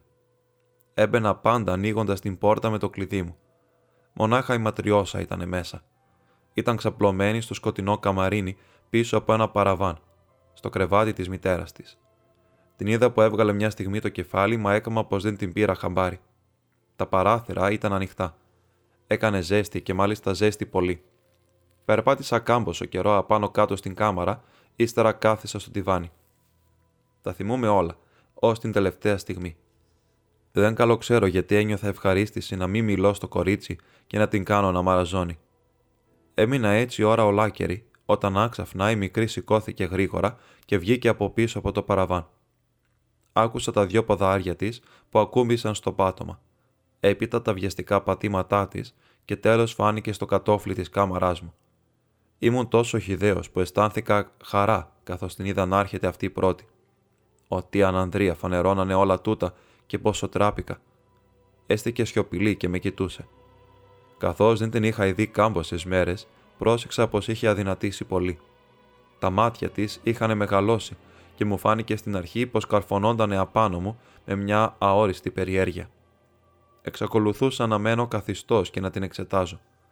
Άξαφνα ένιωσα και πάλι μίσος εναντίον της. Σε λίγο σχημάτισα την ιδέα πως δεν με φοβότανε πια καθόλου. Ίσως να μην είχε καμιά συνέστηση για τίποτα. Με μιας όμως άρχισε να κουνά το κεφάλι, όπως κάνουν τα αφελή πλάσματα που δεν έχουν τρόπους όταν θέλουν να κατηγορήσουν κανένα για καμιά πράξη κακή. Ύστερα, απότομα πάλι, σήκωσε τη μικρή γροθιά της και με φοβέρισε από την θέση της. Την πρώτη τη στιγμή το κίνημα αυτό μου φάνηκε γελίο, αλλά αμέσως ύστερα από λίγο σηκώθηκα και έκανα μερικά βήματα κατατρομαγμένος. Το πρόσωπό της φανέρωνε τέτοια απελπισία που μου έκανε κόπο να την βλέπω σε ένα πλασματάκι τόσο μικρό. Εξακολούθησε να κινεί προς το μέρος μου τη μικρή γροθιά της και να λυκνίζει με έκφραση κατηγόρια στο κεφάλι. Άρχισα να της μιλώ με γλύκα και με σιγανή φωνή. Από αναδρία βέβαια. Ένιωσα όμως πως δεν καταλάβαινε. Φοβήθηκα τότε περισσότερο. Άξαφνα σκέπασε το πρόσωπό της με τα χέρια της, όπως την άλλη τη φορά. Ζήγωσε στο παράθυρο και μου στρίψε τη ράχη. Ξαναγύρισα στην κάμαρά μου και κάθισα κι εγώ σημά στο παράθυρο. Δεν μπορώ να καταλάβω γιατί δεν έφυγα, αλλά εξακολουθούσα να μένω, προσμένοντας δίχως άλλο, ποιος ξέρει τι. Ίσως, αν έμενα πολύ ώρα έτσι, να την εσκότωνα σίγουρα για να δώσω ένα οποιοδήποτε τέλος σε αυτή την κατάσταση. Άκουσα όμως και πάλι τα βιαστικά βήματά της και την είδα να βγαίνει από την πόρτα και ύστερα να τραβά μέσα από το ξύλινο χαγιάτι από όπου κατέβαινε η σκάλα. Την ακολούθησα αμέσως και πρόφτασα να την ειδώ που έμπαινε σε μια καμαρούλα σκοτεινή, σε ένα είδος αποθήκη μικρή που ήταν δίπλα στον απόπατο. Θυμούμαι πως η καρδιά μου χτυπούσε φοβερά. Μια στιγμή αργότερα κοίταξα το ρολόγι μου και έβαλα στο νου μου τι ώρα ήταν σωστά. Τι με έσπροχνε να είδω ακριβώς την ώρα, δεν το καλό ξέρω. Σίγουρο είναι πως επιθυμούσα να τα παρατηρήσω όλα καλά και να τα θυμούμε περίφημα όλα. Σκοτίνιαζε. Μια μίγα σφύριζε απάνω από το κεφάλι μου και κάθισε στο πρόσωπό μου. Την τσάκωσα, την κράτησα λίγες στιγμές μέσα στα δάχτυλά μου και την άφησα να φύγει από το παράθυρο. Ένα καρότσι μπήκε με μεγάλο θόρυβο στην αυλή. Από πολλή ώρα κάποιος ράφτης ξελαριγκιαζότανε τραγουδώντας ημάς σε ένα παράθυρο. Σύριζα σε μια κόγχη της αυλής. Καθόταν στη δουλειά του και εγώ τον έβλεπα περίφημα. Μου ήρθε στο νου η σκέψη πως αφού κανένας δεν με είχε απαντήσει όταν πέρασα από την πόρτα της υπηρεσίας και ανέβηκα στην σκάλα, έπρεπε να αποφύγω κάθε συναπάντημα άμα θα κατέβαινα. Έσπρωξα λοιπόν πίσω από το παράθυρο την καρέκλα μου και κάθισα με τέτοιον τρόπο που να μην μπορούν οι νικάριδες να με βλέπουν. Ο Ανανδρία. Πήρα ένα βιβλίο, μα το πέταξα αμέσως και άρχισα να κοιτάζω προσεκτικά μια μικρουλίτσα αράχνη κόκκινη που είχε σταθεί σε ένα φύλλο από το γεράνι. Βυθίστηκα έτσι σ' όνειρα. Τα θυμούμαι όλα, ως την πιο μικρή λεπτομέρεια. Άξαφνα έβγαλα και πάλι το ρολόγι μου. Είχαν περάσει 20 λεπτά από τη στιγμή που είχε βγει η μικρή. Οι υποψίες μου αρχίσαν να παίρνουν τον δρόμο της βεβαιότητας. Τότε πήρα απόφαση να προσμένω έναν κάρτο της ώρας ακόμα. Έδωσα στον εαυτό μου την προθεσμία αυτή. Ύστερα μου ήρθε η σκέψη να βεβαιωθώ μήπως η μικρή ξαναγύρισε δίχως να την πάρω χαμπάρι. Σιωπή όμως απόλυτη βασίλευε και θα μπορούσα ωστόσο να ακούσω και τον θόρυβο εντόμου. Άξαφνα, η καρδιά μου ξανάρχισε να χτυπά. Έβγαλα το ρολόγι μου. Μένανε ακόμα τρία λεπτά. Τα άφησα και αυτά να περάσουνε, μόλο που η καρδιά μου χτυπούσε τόσο που έλεγα πως θα σπάσει. Σηκώθηκα τέλος, έβαλα το καπέλο στο κεφάλι μου, κούμποσα το πανοφόρι μου και έριξα μια ματιά γύρω μου για να σιγουρευτώ πως δεν άφησα ένα χνάρι με το πέρασμά μου. Έσπρωξα μαλακά την καρέκλα κατά το παράθυρο για να μπει πάλι στην πρώτη της θέση. Άνοιξα την πόρτα της εξόδου, την έκλεισα πάλι, την κλείδωσα και τράβηξα κατά το σκοτεινό καμαράκι. Η πόρτα ήταν κλειστή, όχι όμως κλειδωμένη. Έπειτα ήξερα πως δεν κλειδωνόταν ποτέ. Δεν είχα όμως σκοπό να την ανοίξω. Ανασηκώθηκα μονάχα στις μύτες των ποδιών μου και κοίταξα μέσα από τη σκισμάδα του επάνου μέρους της πόρτας. Εκείνη τη στιγμή θυμήθηκα πως άμα καθόμουν σημά στο παράθυρο και κοίταζα προσεκτικά την μικρή κόκκινη αράχνη, έβαζα ίσια ίσια με το νου μου το κίνημα αυτό. Να σηκωθώ στους μύτες των ποδιών μου και να κοιτάξω από το πάνω μέρος που χάσκει η πόρτα. Την σημειώνω τούτη εδώ τη λεπτομέρεια, γιατί θέλω να δείξω καθαρά και εξάστερα πόσο καλά ήμουνα στα λογικά μου, πως δεν ήμουνα τρελός και πως είμαι υπεύθυνος για όλα. Κοίταξα ώρα πολύ από τη σκισμάδα, γιατί ήταν σκοτεινά, όχι όμως ολότελα σκοτεινά. Με ένα λόγο είδα ό,τι μου χρειαζότανε. Αποφάσισα τότε να φύγω και κατέβηκα τη σκάλα. Δεν απάντησα κανέναν και κανένας δεν θα μπορούσε να καταθέσει εναντίον μου. Ύστερα από τρεις ώρες ήμουνα με όλη την βρωμοπαρέα και έπινα τσάι σε κάποιο εστιατόριο, παίζοντας χαρτιά με βγαλμένο σακάκι.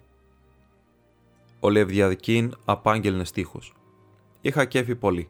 Έλεγα πολλές εξυπνάδες και τους έκανα όλους να γελούν. Κανένας δεν έπινε, μόλο που ήταν απάνω στο τραπέζι μια μποτήλια ρούμι. Μονάχα ο Λευδιακίν την τίμησε. Ο Μάλοφ είπε: Άμα ο Νικόλας ο Βζεβολόδοβιτ είναι ευχαριστημένος και δεν έχει καπρίτσια, όλοι οι δικοί μας είναι γελαστοί και μιλούν με πνεύμα. Το κάρφωσα τούτο στο μυαλό μου και το αποτέλεσμα ήταν να είμαι χαροπός, ευχαριστημένος και ξυπνός. Θυμούμαι ωστόσο περίφημα πως ένιωθα σύγκαιρα και όλη την ατιμία και την αναδρία μου. Ίσια ίσια επειδή ήμουνα όλο χαρά που αισθανόμουν τον εαυτό μου λυτρωμένο και ήξερα πως ποτέ πια δεν θα είχα αισθήματα ευγενικά. Μήτε εδώ κάτω, μήτε στην άλλη τη ζωή ποτέ. Και ακόμη κάτι άλλο. Τη στιγμή εκείνη πραγματοποίησα τον Εβραίικο το λόγο. Ό,τι έρχεται από τον εαυτό σου είναι κακό, μα δεν βρωμά. Γιατί μόλο που καταλάβαινα καλά πως ήμουνα άθλιος, δεν τρεπόμουν για τούτο, μήτε και βασανιζόμουν. Καθώς έπεινα τότε το τσάι και συζητούσα με τους άλλους, συλλογιζόμουν για πρώτη φορά στην ζωή μου πως δεν ξέρω κι ούτε αισθάνομαι το κακό και το καλό, και πως όχι μονάχα έχασα τη συνέστηση αυτή, αλλά ήξερα πως το κακό και το καλό δεν υπάρχουν, πως όλα αυτά ήταν μονάχα πρόληψες. Μπορούσα να λυτρωθώ από κάθε πρόληψη. Αν όμως έφτανα ως την απολύτρωση αυτή, θα χανόμουν. Για πρώτη φορά στη ζωή μου είχα συνείδηση τούτης της αλήθειας και την ένιωσα ίσια ίσια τη στιγμή που διασκέδαζα την παρέα με τις εξυπνάτε μου. Το θυμούμαι περίφημα. Πολλές φορές παλιές σκέψεις σου παρουσιάζονται σαν ολοκένουργες, κάποτε και ύστερα από 50 χρόνια ζωής.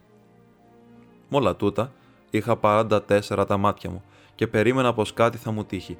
και στις 11 το βράδυ έτρεξε η κόρη του πορτιέρη του σπιτιού της Γκοροχοβίγιας και μου έφερε την είδηση πως η ματριώσα κρεμάστηκε. Ακολούθησα το κοριτσάκι και βεβαιώθηκα πως η νοικοκυρά μου δεν ήξερε για ποιο λόγο είχα στείλει την κοπέλα εκείνη να με ειδοποιήσει. Ούρλιαζε και χτυπούσε το κεφάλι της, όπως κάνουν όλες οι τέτοιες γυναίκες σε παρόμοια περίσταση. Ήταν εκεί κόσμος πολλή και αστιφύλακε. Έμεινα λίγο καιρό, ύστερα έφυγα. Δεν με σκοτίσανε καθόλου παρά μόνο για να μου γυρέψουν μερικές πληροφορίες. Είπα μονάχα πως το κορίτσι ήταν άρρωστο. Είχε παραμιλητά και πως είχα προτείνει κιόλας να έρθει γιατρός και να τον πληρώσω εγώ. Με ρωτήσανε ακόμα και σχετικά με το σουγιά. Είπα πως η νοικοκυρά είχε δει τότε την κόρη της, μα πως αυτό το πράγμα δεν μπορούσε να έχει συνέπειες. Όσο για την παρουσία μου στο σπίτι εκείνο το βράδυ της αυτοκτονίας της ματριώσας, αυτήν δεν την υποπτεύθηκε κανένας. Η υπόθεση δεν είχε λοιπόν συνέπειες.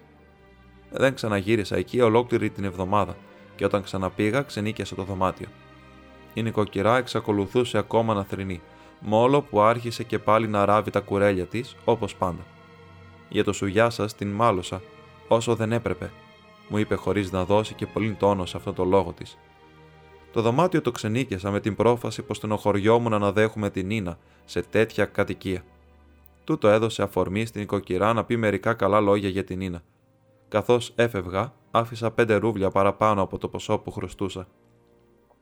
Αφού πέρασε πια ο κίνδυνος, θα ξέχανα ολότελα το επεισόδιο της Γκοροχοβίγιας, όπως ξεχνούσα κάθε τι που έγινε την εποχή εκείνη, αν δεν αναθυμόμουν στην αρχή με φούρκα την ανανδρία που είχα δείξει. Ξέχυνα τη χολή μου σε ό,τι μπορούσα. Μου ήρθε ακόμη η ιδέα να χαλάσω τη ζωή κανενός όσο πιο χειρότερα ήταν βολετό. Ένα χρόνο μπροστίτερα μου είχε περάσει κιόλας από το νου να αυτοκτονήσω. Ύστερα βρήκα κάτι καλύτερο να κάνω. Κοιτάζοντας μια μέρα τη στραβοκάνα την Μαρία Λιευδακίνα που βοηθούσε στο συγγύρισμα των οικιασμένων δωματίων, αποφάσισα άξαφνα να την παντρευτώ. Δεν ήταν ακόμα τότε τρελή, αλλά μονάχα ηλίθια, κουρόπαρτη και ερωτευμένη στα κρυφά με μένα. Η ιδέα της πατριάς του Σταυρόγκιν με πλάσμα που έστεκε στο πιο χαμηλό κοινωνικό σκαλοπάτι μου ερέθιζε τα νεύρα. Αδύνατο να βάλει με το νου σου πράγμα περισσότερο παλαβό. Δεν ξέρω πώς να το εξηγήσω. Ήταν τάχα απόφαση ασυνείδητη και που την πήρα μόνο και μόνο επειδή τα είχα με τον εαυτό μου για την ανανδρία που έδειξα τότε στην υπόθεση της ματριώσας. Δεν το πιστεύω. Όπως και να είναι, δεν παντρεύτηκα μονάχα επειδή το έβαλα στοίχημα στο μεθύσι απάνω, που λέει ο λόγος. Οι μάρτυρες του γάμου ήταν ο Κυρίλοφ και ο Πέτρος Βερχοβέτσκι, που βρισκόταν τότε στην Πετρούπολη περαστική. Έπειτα, Λιευδιακίν ο ίδιος και ο Μαλόφ, που πέθανε αργότερα. Δώσανε το λόγο τους να βαστάξουν μυστικό τον γάμο τούτο και κανείς άλλος δεν το έμαθε ποτέ.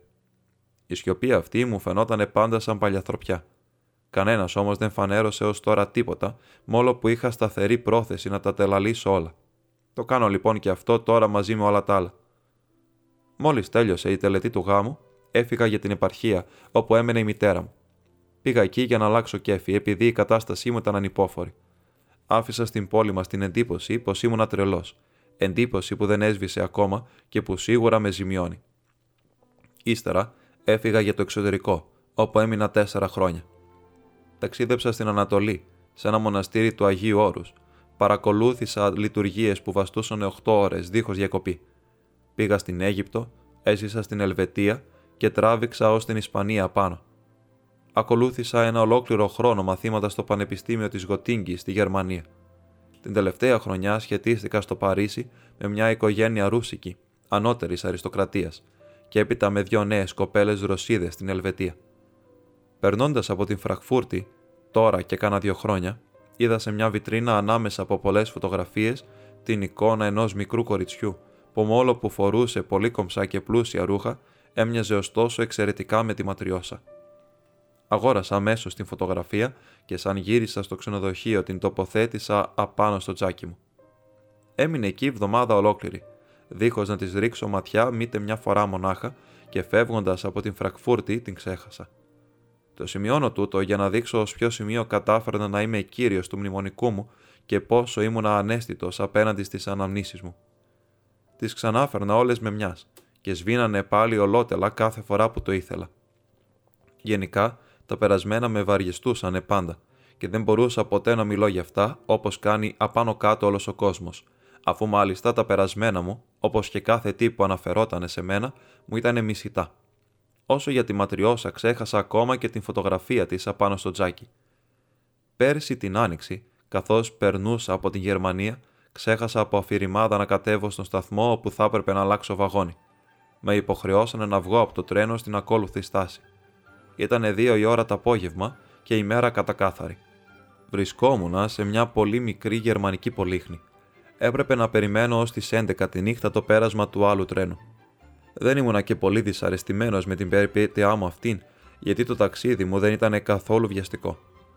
Μου δείξαν ένα ξενοδοχείο μικρό και όχι πολύ κόμοδο, μα που ήταν ζωσμένο ολόκληρο από πρασινάδες και από ανθισμένες βραγέ. Έφαγα πολύ καλά και καθώς είχα ταξιδέψει όλη τη νύχτα, ξαπλώθηκα στο κρεβάτι κατά τις 4 το απόγευμα και πήρα έναν ύπνο περίφημο. Είδα ένα όνειρο πολύ αλόκοτο, γιατί ποτέ μου άλλη φορά δεν είχα ειδεί παρόμοιο. Στην πενακοθήκη της Δρέσδης υπάρχει μια εικόνα του Κλοντ Λορέν, που αν δεν γελιέμαι, επιγράφεται στον κατάλογο. Άκης και Γαλάτια. Εγώ την ονόμαζα πάντα ο Χρυσούς Σεών, δίχως να πολύ ξέρω για ποιο λόγο. Την είχα δει και άλλες φορές πρωτήτερα, ωστόσο μου είχε κάνει και πάλι εντύπωση πριν από τρεις μέρες το πέρασμά μου εκείθε. Πήγα μάλιστα επίτηδες για να την ειδώ, και ίσως μονάχα για χατήρι της να στάθηκα στην Δρέσδη. Τούτη την εικόνα είδα στο όνειρό μου, όχι όμως σαν κάδρο, αλλά σαν τοπίο αληθινό. Ήταν ένας μικρός όρομος μαγευτικός του ελληνικού αρχιπελάγους. Γαλανά, χαϊδευτικά κύματα, νησιά και βράχια, ακρογιαλιές ανθισμένες, μαγευτικό πανόραμα στο βάθος και ηλιοβασίλεμα γλυκό. Λόγια δεν βρίσκεις να το παραστήσεις. Εδώ ήταν το λίκνο των Ευρωπαίων. Εδώ πρωτοπαίχτηκαν οι πρώτες σκηνές της μυθολογίας. Εδώ ήταν ο επίγειος παράδεισος. Εδώ ζούσαν θεϊκά ωραίοι άνθρωποι. Ξυπνούσανε και κοιμόντανε ευτυχισμένοι και αγνοί. Τα χαροπά τραγούδια τους αντιχούσαν μέσα στις λόχμες. Η τεράστια αυθονία ολόδροσων δυνάμεων ξεσπούσε σέρωτα και σαθώε χαρές. Ο ήλιος πλημμυρούσε με τις αχτίνε του τα νησιά και την θάλασσα, χαρούμενος που φώτιζε τα θεόμορφα παιδιά του.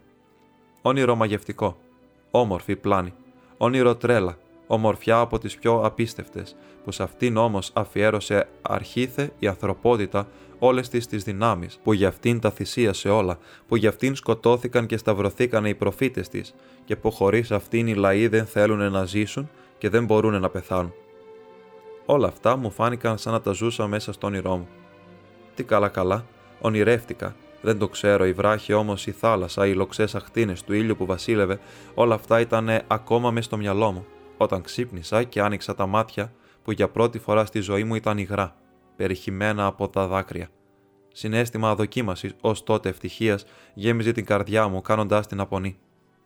Είχε βραδιάσει ο ήλιος που βασίλευε έριχνε μέσα από την πρασινάδα των λουλουδιών που ήταν σε γλάστρες στο πεζούλι του παράθυρου, δεμάτιο ολόκληρο από λοξές αχτίνες και ήμουν αλουσμένος μες στο φως. Έκλεισα γρήγορα ξανά τα μάτια, διψώντας να βυθιστώ και πάλι στο όνειρο, άξαφνα όμως μέσα στο λαμπρό ολόλαμπρο φως είδα ένα μικρουλάκι στίγμα σκοτεινό. Το στίγμα αυτό πήρε μορφή και ξάφνου είδα ολοκάθαρα μια πολύ μικρή κατακόκκινη αράχνη. Την είδα όπως την είχα αντικρίσει στο φύλλο του γερανιού, τότε που οι λοξές αχθίνε του ήλιου που βασίλευε μπαίνανε όπως τώρα από το παράθυρο. Ένιωσα σαν άσκιζε μια μαχαιριά τις άρκε μου. Την άχτηκα πάνω και κάθισε στο κρεβάτι. Έτσι ήταν ό,τι είχα αισθανθεί τότε. Την είδα μπροστά μου. Όχι ξύπνιος, ας ήταν όραμα αληθινό. Είδα την ματριώσα αδυνατισμένη, με μάτια κόκκινα από την θέρμη, απαράλλαχτη όπως τότε, όταν έστεκε ορθή στο κατόφλι της κάμαράς μου και κουνώντας το κεφάλι. Σήκωσε προς το μέρος μου τη μικρούτσικη γροθιά της. Τέτοιον πόνο δεν είχα νιώσει άλλη φορά. Τη θλιβερή απελπισία του αβοήθητου, μικρόμυαλου ακόμη παιδιού που με φοβέριζε. Και με τι, αχ Θεέ μου, τι μπορούσε να μου κάνει. Αλλά που φυσικά μόνο τον εαυτό του κατηγορούσε. Ποτέ μου δεν είχα νιώσει τέτοιο πράγμα. Έμενα έτσι ακίνητος, ώσπου νύχτωσε, ξεχνώντας πως οι ώρες περνούσανε. Να το ονομάσω τούτο τύψη, μετάνοια, δεν ξέρω, και μήτε μπορώ σήμερα ακόμα να το ξεκαθαρίσω μέσα μου. Μπορεί μάλιστα η θύμηση αυτή του κακού που έκαμα να μην μου φέρνει αηδία. Μπορεί η θύμηση αυτή να έχει μέσα της κάτι ευχάριστο, κάτι που μπορεί να κεντά το πάθος μου.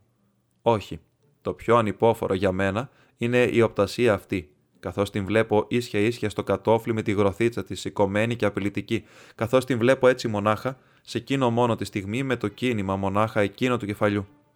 Αυτό, αυτό είναι για μένα ανυπόφορο. Και η οπτασία αυτή μου φανερώνεται σχεδόν κάθε μέρα από τότε. Και δεν προβάλλει μονάχη της άξαφνα, εγώ την προκαλώ, και δεν μπορώ να μην την προκαλέσω μόλο που είναι το βασανιστήριο της ζωής μου.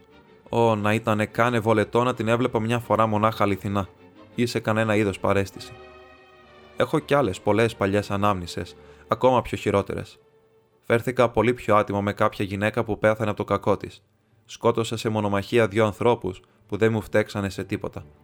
Μια μέρα πάλι με πρόσβαλε θανάσιμα ένας άλλος άνθρωπος και δεν εκδικήθηκα. Έχω στη συνείδησή μου μια δηλητηρίαση με προμελέτη που πέτυχε και έμεινε άγνωστη. Αν είναι ανάγκη, θα τα φανερώσω όλα τα καθέκαστα. Γιατί όμως καμιά από τις ανάμνησει αυτές δεν ξυπνά μέσα μου συνέστημα παρόμοιο με τη θύμηση της ματριώσα. Πλανήθηκα έπειτα εδώ και εκεί ένα χρόνο ολάκερο απάνω κάτω, πολεμώντας να βρω καμιά δουλειά. Ξέρω πως θα μπορούσα να διώξω την οπτασία της κόρης τη στιγμή που θα το ήθελα. Κρατώ ολότελα στα χέρια μου τη θέλησή μου όπως και άλλοτε. Μα ίσια ίσια ποτέ μου δεν το θέλεις αυτό. Δεν το θέλω τώρα και δεν θα το θελήσω. Το ξέρω από πριν. Θα τραβήξει έτσι η κατάσταση έω την μέρα που θα τρελαθώ. Δύο μήνες ύστερα από το θαυμαστό εκείνο όνειρό μου, μου ήρθε και πάλι διάθεση να ερωτευτώ στην Ελβετία μια νέα κοπέλα. σω τότερα να νιώσω ξανά κανένα από εκείνα τα ξεσπάσματα του πάθους, από εκείνα τα ξεχυλίσματα που τόσο συχνά πάθαινα άλλοτε. Μου ερχόταν η άγρια επιθυμιά να κάμω κι άλλο, καινούριο έγκλημα, να γίνω με άλλα λόγια δίγαμος, αφού ήμουν πια παντρεμένος. Αλλά το έσκασα, σύμφωνα με τη συμβουλή μιας άλλης κόρης που της τα είχα φανερώσει όλα πάνω κάτω.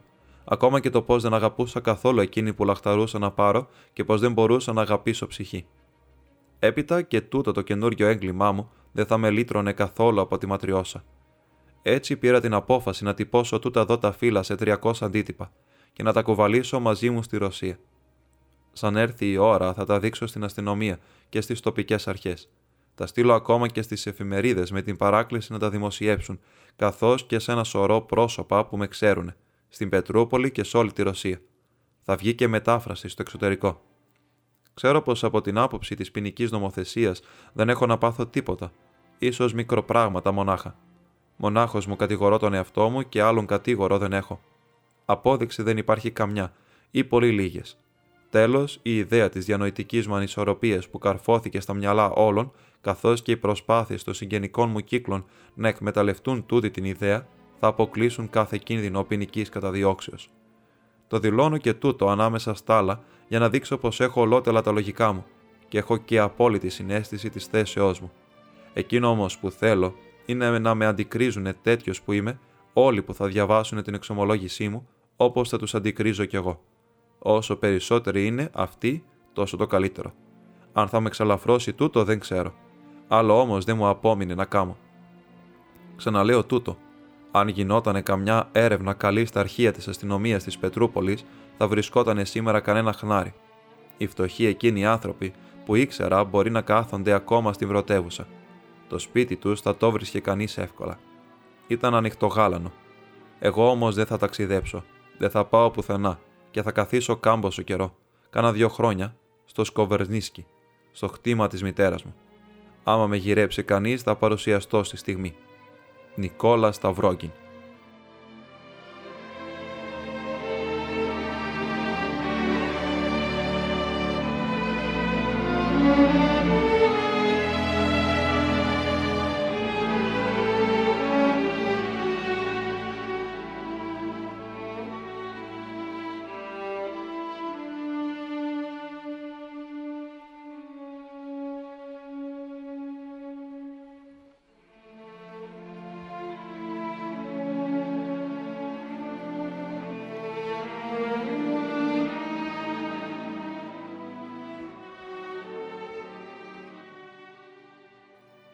διάβασμα βάστηξε μια ώρα απάνω κάτω.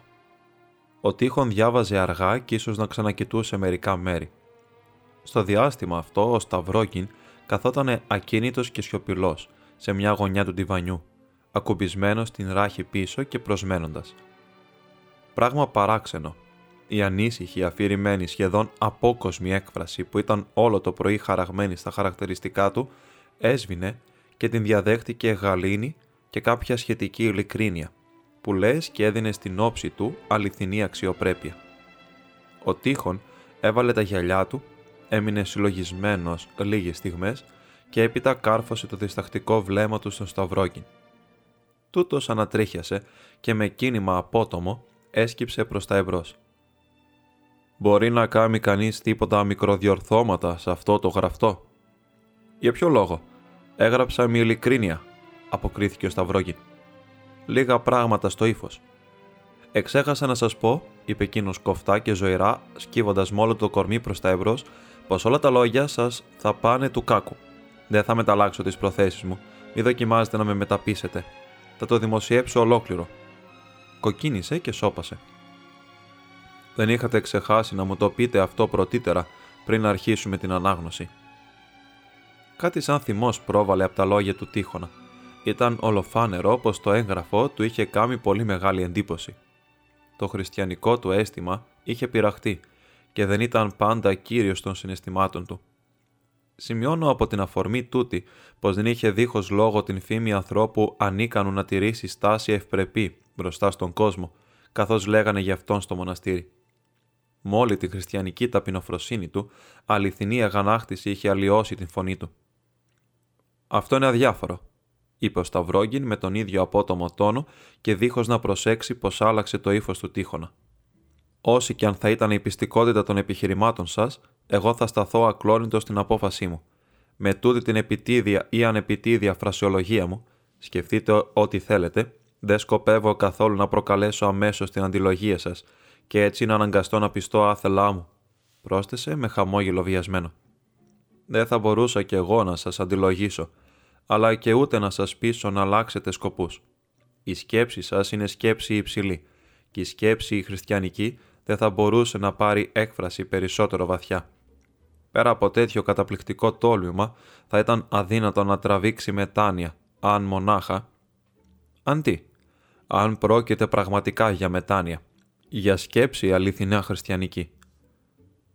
Δικολαβισμοί, ψιθύρισε ο Σταυρόγκιν με αφηρημένο ύφος.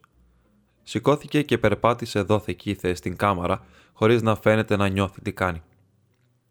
Θέλετε να φαίνεστε πολύ χειρότερος από όσο νιώθετε να είστε, είπε ο Τείχον, προσπαθώντας να αποκαλύψει την σκέψη του ολόκληρη. Να φαίνουμε. Δεν ήθελα να φαίνουμε τίποτα απολύτως. Εγώ δεν έκανα μορφασμούς. Χειρότερος, είπατε. Τι εννοείτε με αυτό; Ρώτησε, κοκκινίζοντας και θυμώνοντας μονομιάς για το κοκκινοβόλισμά του. Ξέρω πως η πράξη τούτη είναι άθλια, πρόστιχη, πρόσθεσε δείχνοντας με το κεφάλι τα φύλλα. Αλλά και η προστιχιά της ακόμα αν χρησιμεύσει. Δεν απόσωσε το λόγο του σαν να ντρεπόταν να εξακολουθήσει τις εξηγήσεις του. Έκφραση πόνου ζάρωσε ταυτοχρόνως στο πρόσωπό του, γιατί σαν να κεντριζόταν από κάποια ασυναίσθητη αναγκαιότητα. Ήθελε να μείνει εκεί μόνο και μόνο για να εξηγηθεί. Στάθηκε μπροστά στο γραφείο και παίρνοντας ένα σταυρό φιλτισένιον που ήταν εκεί, άρχισε να παίζει μέσα στα δάχτυλά του και άξαφνα τον έσπασε σε δύο κομμάτια. Νιώθοντας τι έκαμε και εξαφνισμένο και ο ίδιος, κοίταξε με στενοχώρια τον τείχονα. Το απάνω χείλος του ανατρίχιασε σαν να τον είχαν προσβάλει και ήταν έτοιμος να φανεί προκλητικός.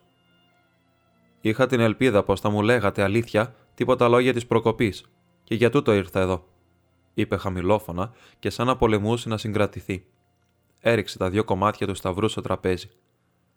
Ο Τείχον χαμήλωσε γρήγορα τα μάτια και είπε με θέρμη. Το έγγραφο τούτο βγαίνει ολόισια μέσα από την καρδιά σας, που είναι βαθιά λαβωμένη. Έτσι μονάχα το καταλαβαίνω εγώ. Ναι, φανερώνει μια μεγάλη ανάγκη για μετάνοια, μια ανάγκη εσωτερική που σας κατέχει. Αναταραχτήκατε βαθιά από τους πόνους μιας ψυχής που την τυραννήσατε. Και έτσι το ζήτημα αυτό έγινε για σας ζήτημα ζωής ή θανάτου.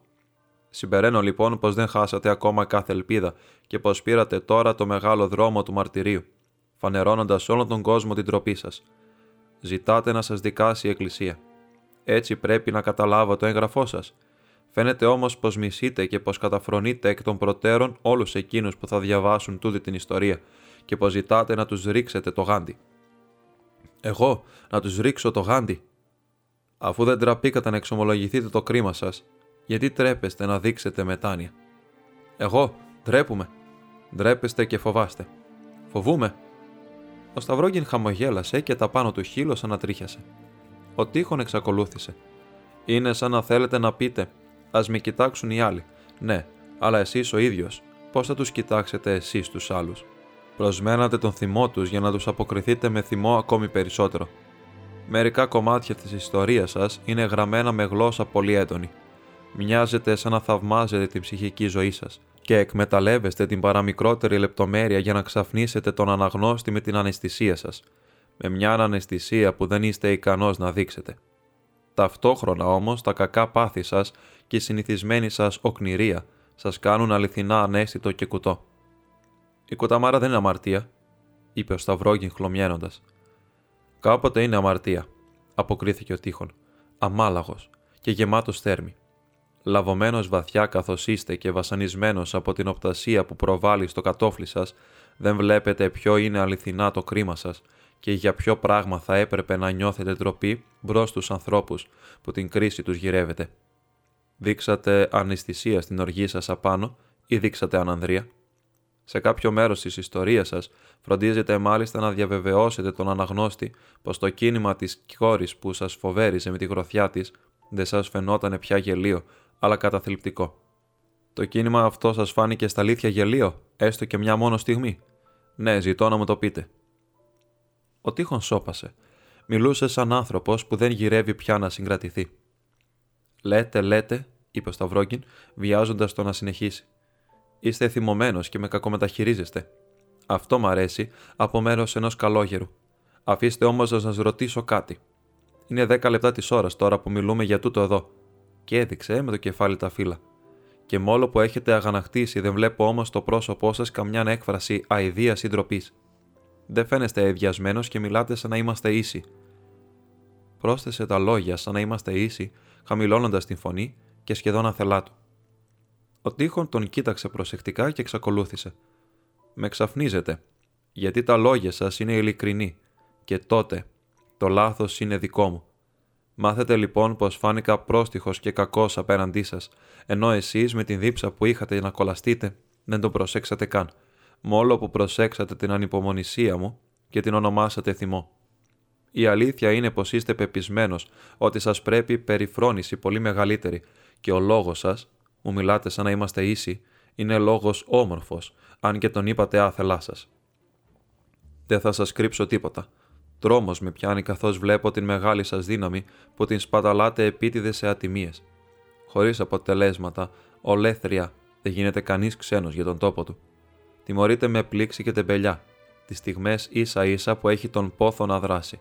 Ο χριστιανισμός όμως αναγνωρίζει την ευθύνη σε κάθε κατάσταση. Ο Θεός δεν σας εστέρισε από εξυπνάδα. Συλλογιστείτε λοιπόν αν μπορείτε να βάλετε με το νου σας τούτο το ερώτημα.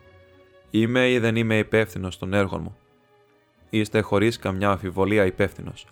Ανάγκη ελθύν τα σκάνδαλα, πλην ουέ το ανθρώπο διού το σκάνδαλον έρχεται. Όσο για το δικό σας το σφάλμα, αμαρτάνουν κι άλλοι πολλοί σαν και εσάς, αλλά ζουν με τη συνείδησή τους εν ειρήνη και θεωρούν μάλιστα σαν κάτι αναπόφευκτο τα νεανικά αμαρτήματά τους. Το ίδιο γίνεται και με τους γέρους, που το χνότο τους έχει πια την οσμή του τάφου και που κάνουν τα ίδια αμαρτήματα με ξεχνιασιά και με φεδρότητα. Ο κόσμος είναι γεμάτος από όλες αυτές τις φρίκες. Εσείς τουλάχιστον, αν μετρήθησατε όλο το βάθος του σφάλματός σας, και αυτό πολύ σπάνια συμβαίνει, και μάλιστα σε τέτοιο βαθμό. Θα αρχίσετε μήπως να νιώθετε εκτίμηση για μένα ύστερα από το διάβασμα των φίλων αυτών, ρώτησε ο Σταυρόγκιν με καχασμό. Άκουσα να λένε εντυμότατε πάτερ τείχονα πως δεν είστε πλασμένος για να οδηγείτε τις συνειδήσεις. Πρόσθεσε, κάνοντας πιο έντονο το μορφασμό του. Σας κριτικάρουν πολύ εδώ μέσα. Λένε πως μόλις αποκαλύψετε σε έναν αμαρτωλό ειλικρινή συναισθήματα ταπεινοφροσύνης, αμέσως ενθουσιάζεστε, μετανοείτε και ταπεινώνεστε μπροστά του. Δεν θα αποκριθώ άμεσα σε όλα αυτά. Είναι σωστό πως δεν ξέρω να κρατώ στάση ζυγισμένη απέναντι στους ανθρώπους, το παραδέχτηκα πάντα αυτό το μεγάλο ελάττωμά μου, είπε ο Τείχον με αναστεναγμό και με τόνο τόσο ειλικρινή που ο Σταυρόγιν τον κοίταξε με χαμόγελο γεμάτο συμπάθεια. Όσο για τούτο εδώ, είπε ρίχνοντα μια ματιά στα τυπωμένα δοκίμια, δέχομαι πως είναι αδύνατο να υπάρξει έγκλημα πιο μεγαλύτερο, πιο απεσιότερο από αυτό που κάμετε εσείς εκείνο το κορίτσι. Α μην τα μετρούμε με τον πύχη αυτά τα πράγματα, είπε ο Σταυρόγγιν με κάποιο πείσμα. σω ο πόνος να μην ήταν τόσο δυνατός όσο τον παρέστησα, και ίσως πάλι και να συκοφάντησα τον εαυτό μου. Συνεπέρανε απότομα. Ο τείχον δεν αποκρίθηκε. Ο Σταυρόγγιν πήγαινε ερχόταν στην κάμαρα και με κεφάλι χαμηλωμένο, βυθισμένο στις σκέψεις του. Και εκείνη η νέα, ρώτησε άξαφνα ο τείχον, εκείνη που κόψατε μαζί της τις σχέσεις που είχατε αρχίσει να έχετε στην Ελβετία. Πού βρίσκεται αυτή την ώρα; Εδώ. Νέα σιωπή. Σίγουρα σας είπα πολλά ψέματα εις βάρος μου, είπε και πάλι με επιμονή ο Σταυρόγγιν. Μα το κάτω-κάτω είναι αλήθεια πως προκαλώ όλους με την μεγάλη ανέδεια της εξομολογήσεώς μου, αφού κι εσείς ο ίδιος βρήκατε να υπάρχει σε όλα αυτά προκλητικός τόνος. Τέτοιο του πρέπει, ταξίζουνε. Θέλετε να πείτε πως θα είναι για σας ευκολότερο να τους μισήσετε παρά να δεχτείτε τον ήχτο τους; Ακριβώς. Ξέρετε, πρόσθεσε και αρχίνησε άξαφνα να χαμογελά. Μπορεί άμα διαβάσουν τα χαρτιά τούτα να με πούνε και οι Ιησουήτη ή ψευτοθρίσκο. Έτσι δεν είναι. Φυσικά δεν υπάρχει αμφιβολία πως θα προκληθεί και τέτοια εντύπωση. Και θα πραγματοποιήσετε λοιπόν το σκοπό σας αυτόν γρήγορα. Σήμερα, αύριο, μεθαύριο, ξέρω κι εγώ. Οπωσδήποτε πολύ σύντομα. Έχετε δίκιο. Θα τα δημοσιεύσω απότομα και ίσα ίσα την ώρα που θα τους ευχαίνουμε όλους περισσότερο και που θα θέλω να τους εκδικηθώ. Δεν είμαι συνηθισμένος να μιλώ καθαρά και εξάστερα, αφού όμως πήρα την αρχή να είμαι ειλικρινής, μαζί σας, μάθετε πως τους καταφρονώ όλους. Όσο καταφρονώ και εμένα τον ίδιο, αν όχι περισσότερο. Πάρα πολύ περισσότερο. Κανείς από αυτούς δεν είναι σε θέση να βγει μπροστά μου και να κρίνει. Έγραψα όλες αυτές τις ανοησίες, έδειξε τα φύλλα, γιατί έτσι μου πέρασε από το κεφάλι. Το έκαμα από θρασίτητα. Μπορεί σε μια στιγμή έξαψης να παράστησα τα πράγματα με χρώματα υπερβολικά φώναξε με οργή και κοκκίνησε και πάλι επειδή θύμωσε με τον εαυτό του που άφησε να τους ξεφύγουν τα λόγια εκείνα άθελά του. Ζήγωσε στο τραπέζι και πήρε στο χέρι του ένα κομμάτι του σπασμένου σταυρού. Αποκριθείτε μου σε ένα ερώτημα. Με όλη σας την ειλικρίνεια όμως, σε μένα μονάχα, ή σαν να μιλούσατε στον εαυτό σας μες στην γαλήνη και το σκότος της νύχτας, είπε ο Τείχον με φωνή διαπεραστική. Αν σας το συγχωρούσε κάποιος τούτο, έδειξε τα φύλλα, όχι κανείς από εκείνους που εκτιμάτε ή που φοβάστε, αλλά κάποιος άγνωστος, ένας άνθρωπος που δεν θα τον εγνωρίζετε ποτέ και που θα σας συγχωρούσε μέσα στη συνείδησή του άμα διάβαζε την τρομερή εξομολόγησή σας. Θα νιώθατε τότε γαλινεμένο τον εαυτό σας με την ιδέα αυτή ή θα σας ήταν αδιάφορο; Θα με γαλήνευε αυτό, αποκρίθηκε ο Σταυρόγγιν με σιγανή φωνή. Και αν με συγχωρούσατε εσείς, τούτο θα με γαλήνευε πολύ περισσότερο ακόμη πρόσθεσε ζωηρά. Υπό τον όρο να με συγχωρούσατε κι εσείς, είπε ο Τείχον με τόνο βαθύ. Για ποιο λόγο; Αν ναι, ξέχασα, είναι και τούτη μια από τις καλογερίστικες φράσεις σας. Τι άθλια ταπεινοφροσύνη. Επιτρέψτε μου να σας πω πως τούτες όλες οι παλιές καλογερίστικες φόρμουλες δεν είναι καθόλου νόστιμες. Έπειτα δεν ξέρω αλήθεια και απαλήθεια γιατί βρίσκουμε εδώ. Πρόσθεσε άξαφνα, ρίχνοντας ματιές γύρω του. Μα καλά που το θυμήθηκα. Έσπασα εδώ. Τι κοστίζει τούτος ο Σταυρός, 25 ρούβλια; Μη σας σκοτίζει αυτό. 50 ίσως. Γιατί να μην με σκοτίζει, για ποιο λόγο, μια και έσπασα κάτι να μου χαρίσετε εσείς την αξία της ζημιάς; Ορίστε 50 ρούβλια, είπε, αφήνοντας το τραπέζι απάνω το χαρτονόμισμα. Αν δεν τα θέλετε για σας, πάρτε τα τότε για τους φτωχούς, για την εκκλησία. Ξέρω εγώ, πρόσθεσε με θυμό. Ακούστε, θα σας πω όλη την αλήθεια. Θέλω να έχω την δική σας τη συγχώρεση και με τη δική σας μαζί και ενός άλλου, και ενός τρίτου, μα τη συγχώρεση όλων, όχι. Καλύτερα να με μισούνε όλοι. Και τη συμπόνια όλων, δεν θα μπορούσατε να την υποφέρετε με κάθε ταπεινότητα. Δεν θα μπορούσα, όχι. Δεν θέλω τη συμπόνια όλου του κόσμου. Έπειτα δεν μπορεί να με συμπονέσει κανείς. Ακούστε, δεν θέλω να προσμένω άλλο, θα τα δημοσιεύσω. Μη μου κάνετε κολακίες, δεν μπορώ να περιμένω πια, δεν μπορώ πια φώναξε έξω φρενών. Φοβούμαι για λογαριασμό σας. Βρίσκεστε μπρος σε μια νάβη όπου δύσκολα καταφέρνει κανείς να την πηδήσει. Έκαμε δειλά ο τείχον.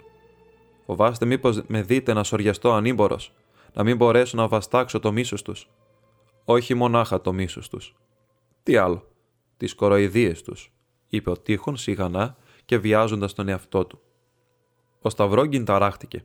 Αγωνία ζωγραφίστηκε στο πρόσωπό του. Το προμάντευα, είπε.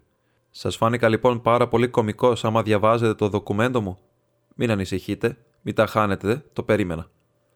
Ο τείχον ήταν στα αλήθεια ταραγμένος και γοργά-γοργά εξηγήθηκε. Παρόμοιες υψηλές πράξεις απαιτούν ψυχραιμία. Ακόμη και μέσα στον πόνο πρέπει να κρατά κανείς απόλυτη γαλήνη. Μα η γαλήνη αυτή λείπει παντού στον καιρό μας. Παντού βλέπουμε μόνο φιλονικίες. Οι άνθρωποι δεν καταλαβαίνουν πια ο ένας τον άλλον. Απαράλλαχτα όπως και τον καιρό του πύργου της Βαβέλ. Όλα τούτα είναι αποφθέγματα πανάρχια. Υπόθηκαν χίλιες δυο φορές. Διέκοψε ο Σταυρόγιν.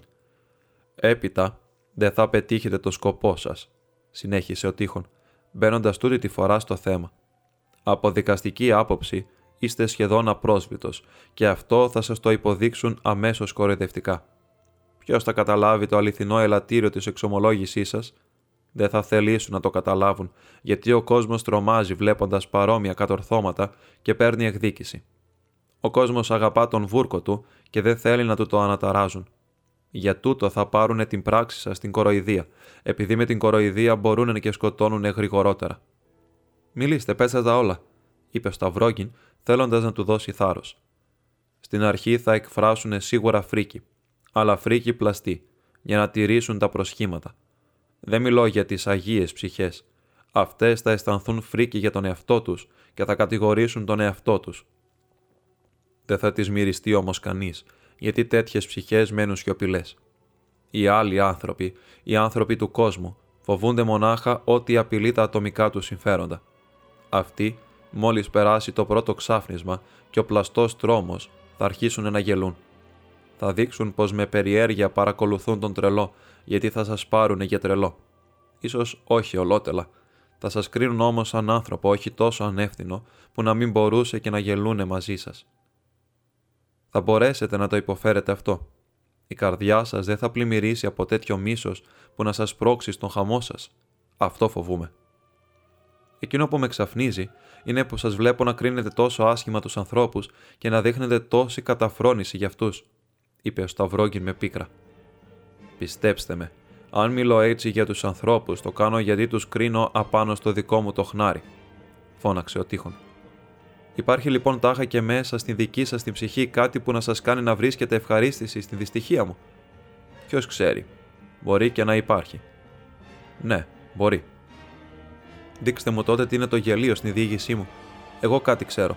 Θέλω όμως να σας δω να μου το δείξετε με το δάχτυλο και κάμετε το όσο μπορείτε πιο κοινικά. Με όλη την ειλικρίνεια που είστε ικανός να δείξετε. Ύστερα, αφήστε με να σας πω πως είστε τρομερά πρωτότυπος άνθρωπος και η μορφή, ακόμη της φλογερής σας μετάνοιας, έχει κάποιο χαρακτήρα γελίο. Ωστόσο, μην έχετε αμφιβολία για τον θρίαβό σας. Φώναξε άξαφνα ο καλόγερος με ενθουσιασμό. Ακόμα και με τη μορφή αυτή θα νικήσετε, αν δεχθείτε μόλις σας την ειλικρίνεια τα ραπίσματα και τις φτυσιές. Και το πιο ταπεινωτικό σταύρωμα τελειώνει πάντα με μεγάλη δόξα και μεγάλη δύναμη.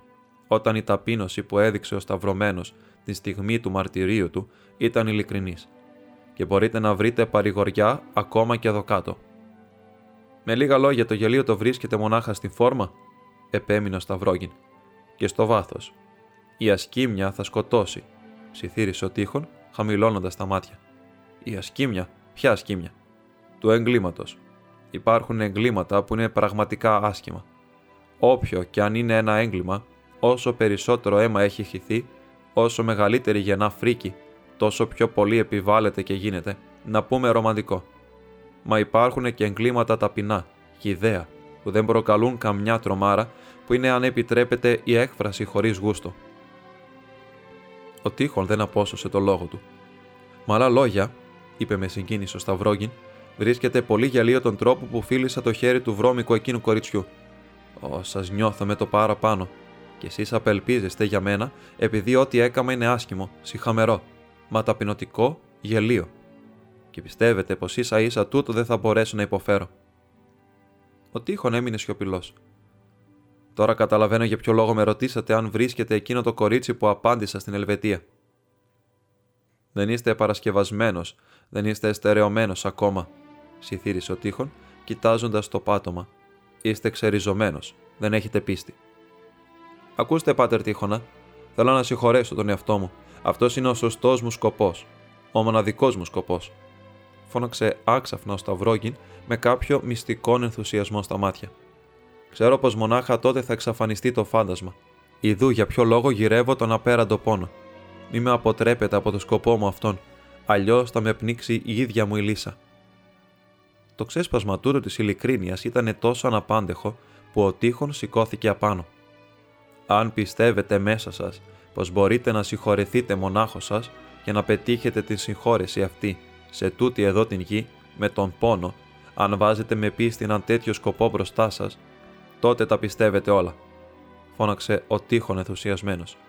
Πώς μπορέσετε λοιπόν να πείτε πως δεν πιστεύετε στον Θεό; Ο Σταυρόγκη δεν αποκρίθηκε. Την απιστία σας αυτή θα σας την συγχωρέσει ο Θεός, γιατί τιμάτε το άγιο πνεύμα χωρίς να το γνωρίζετε.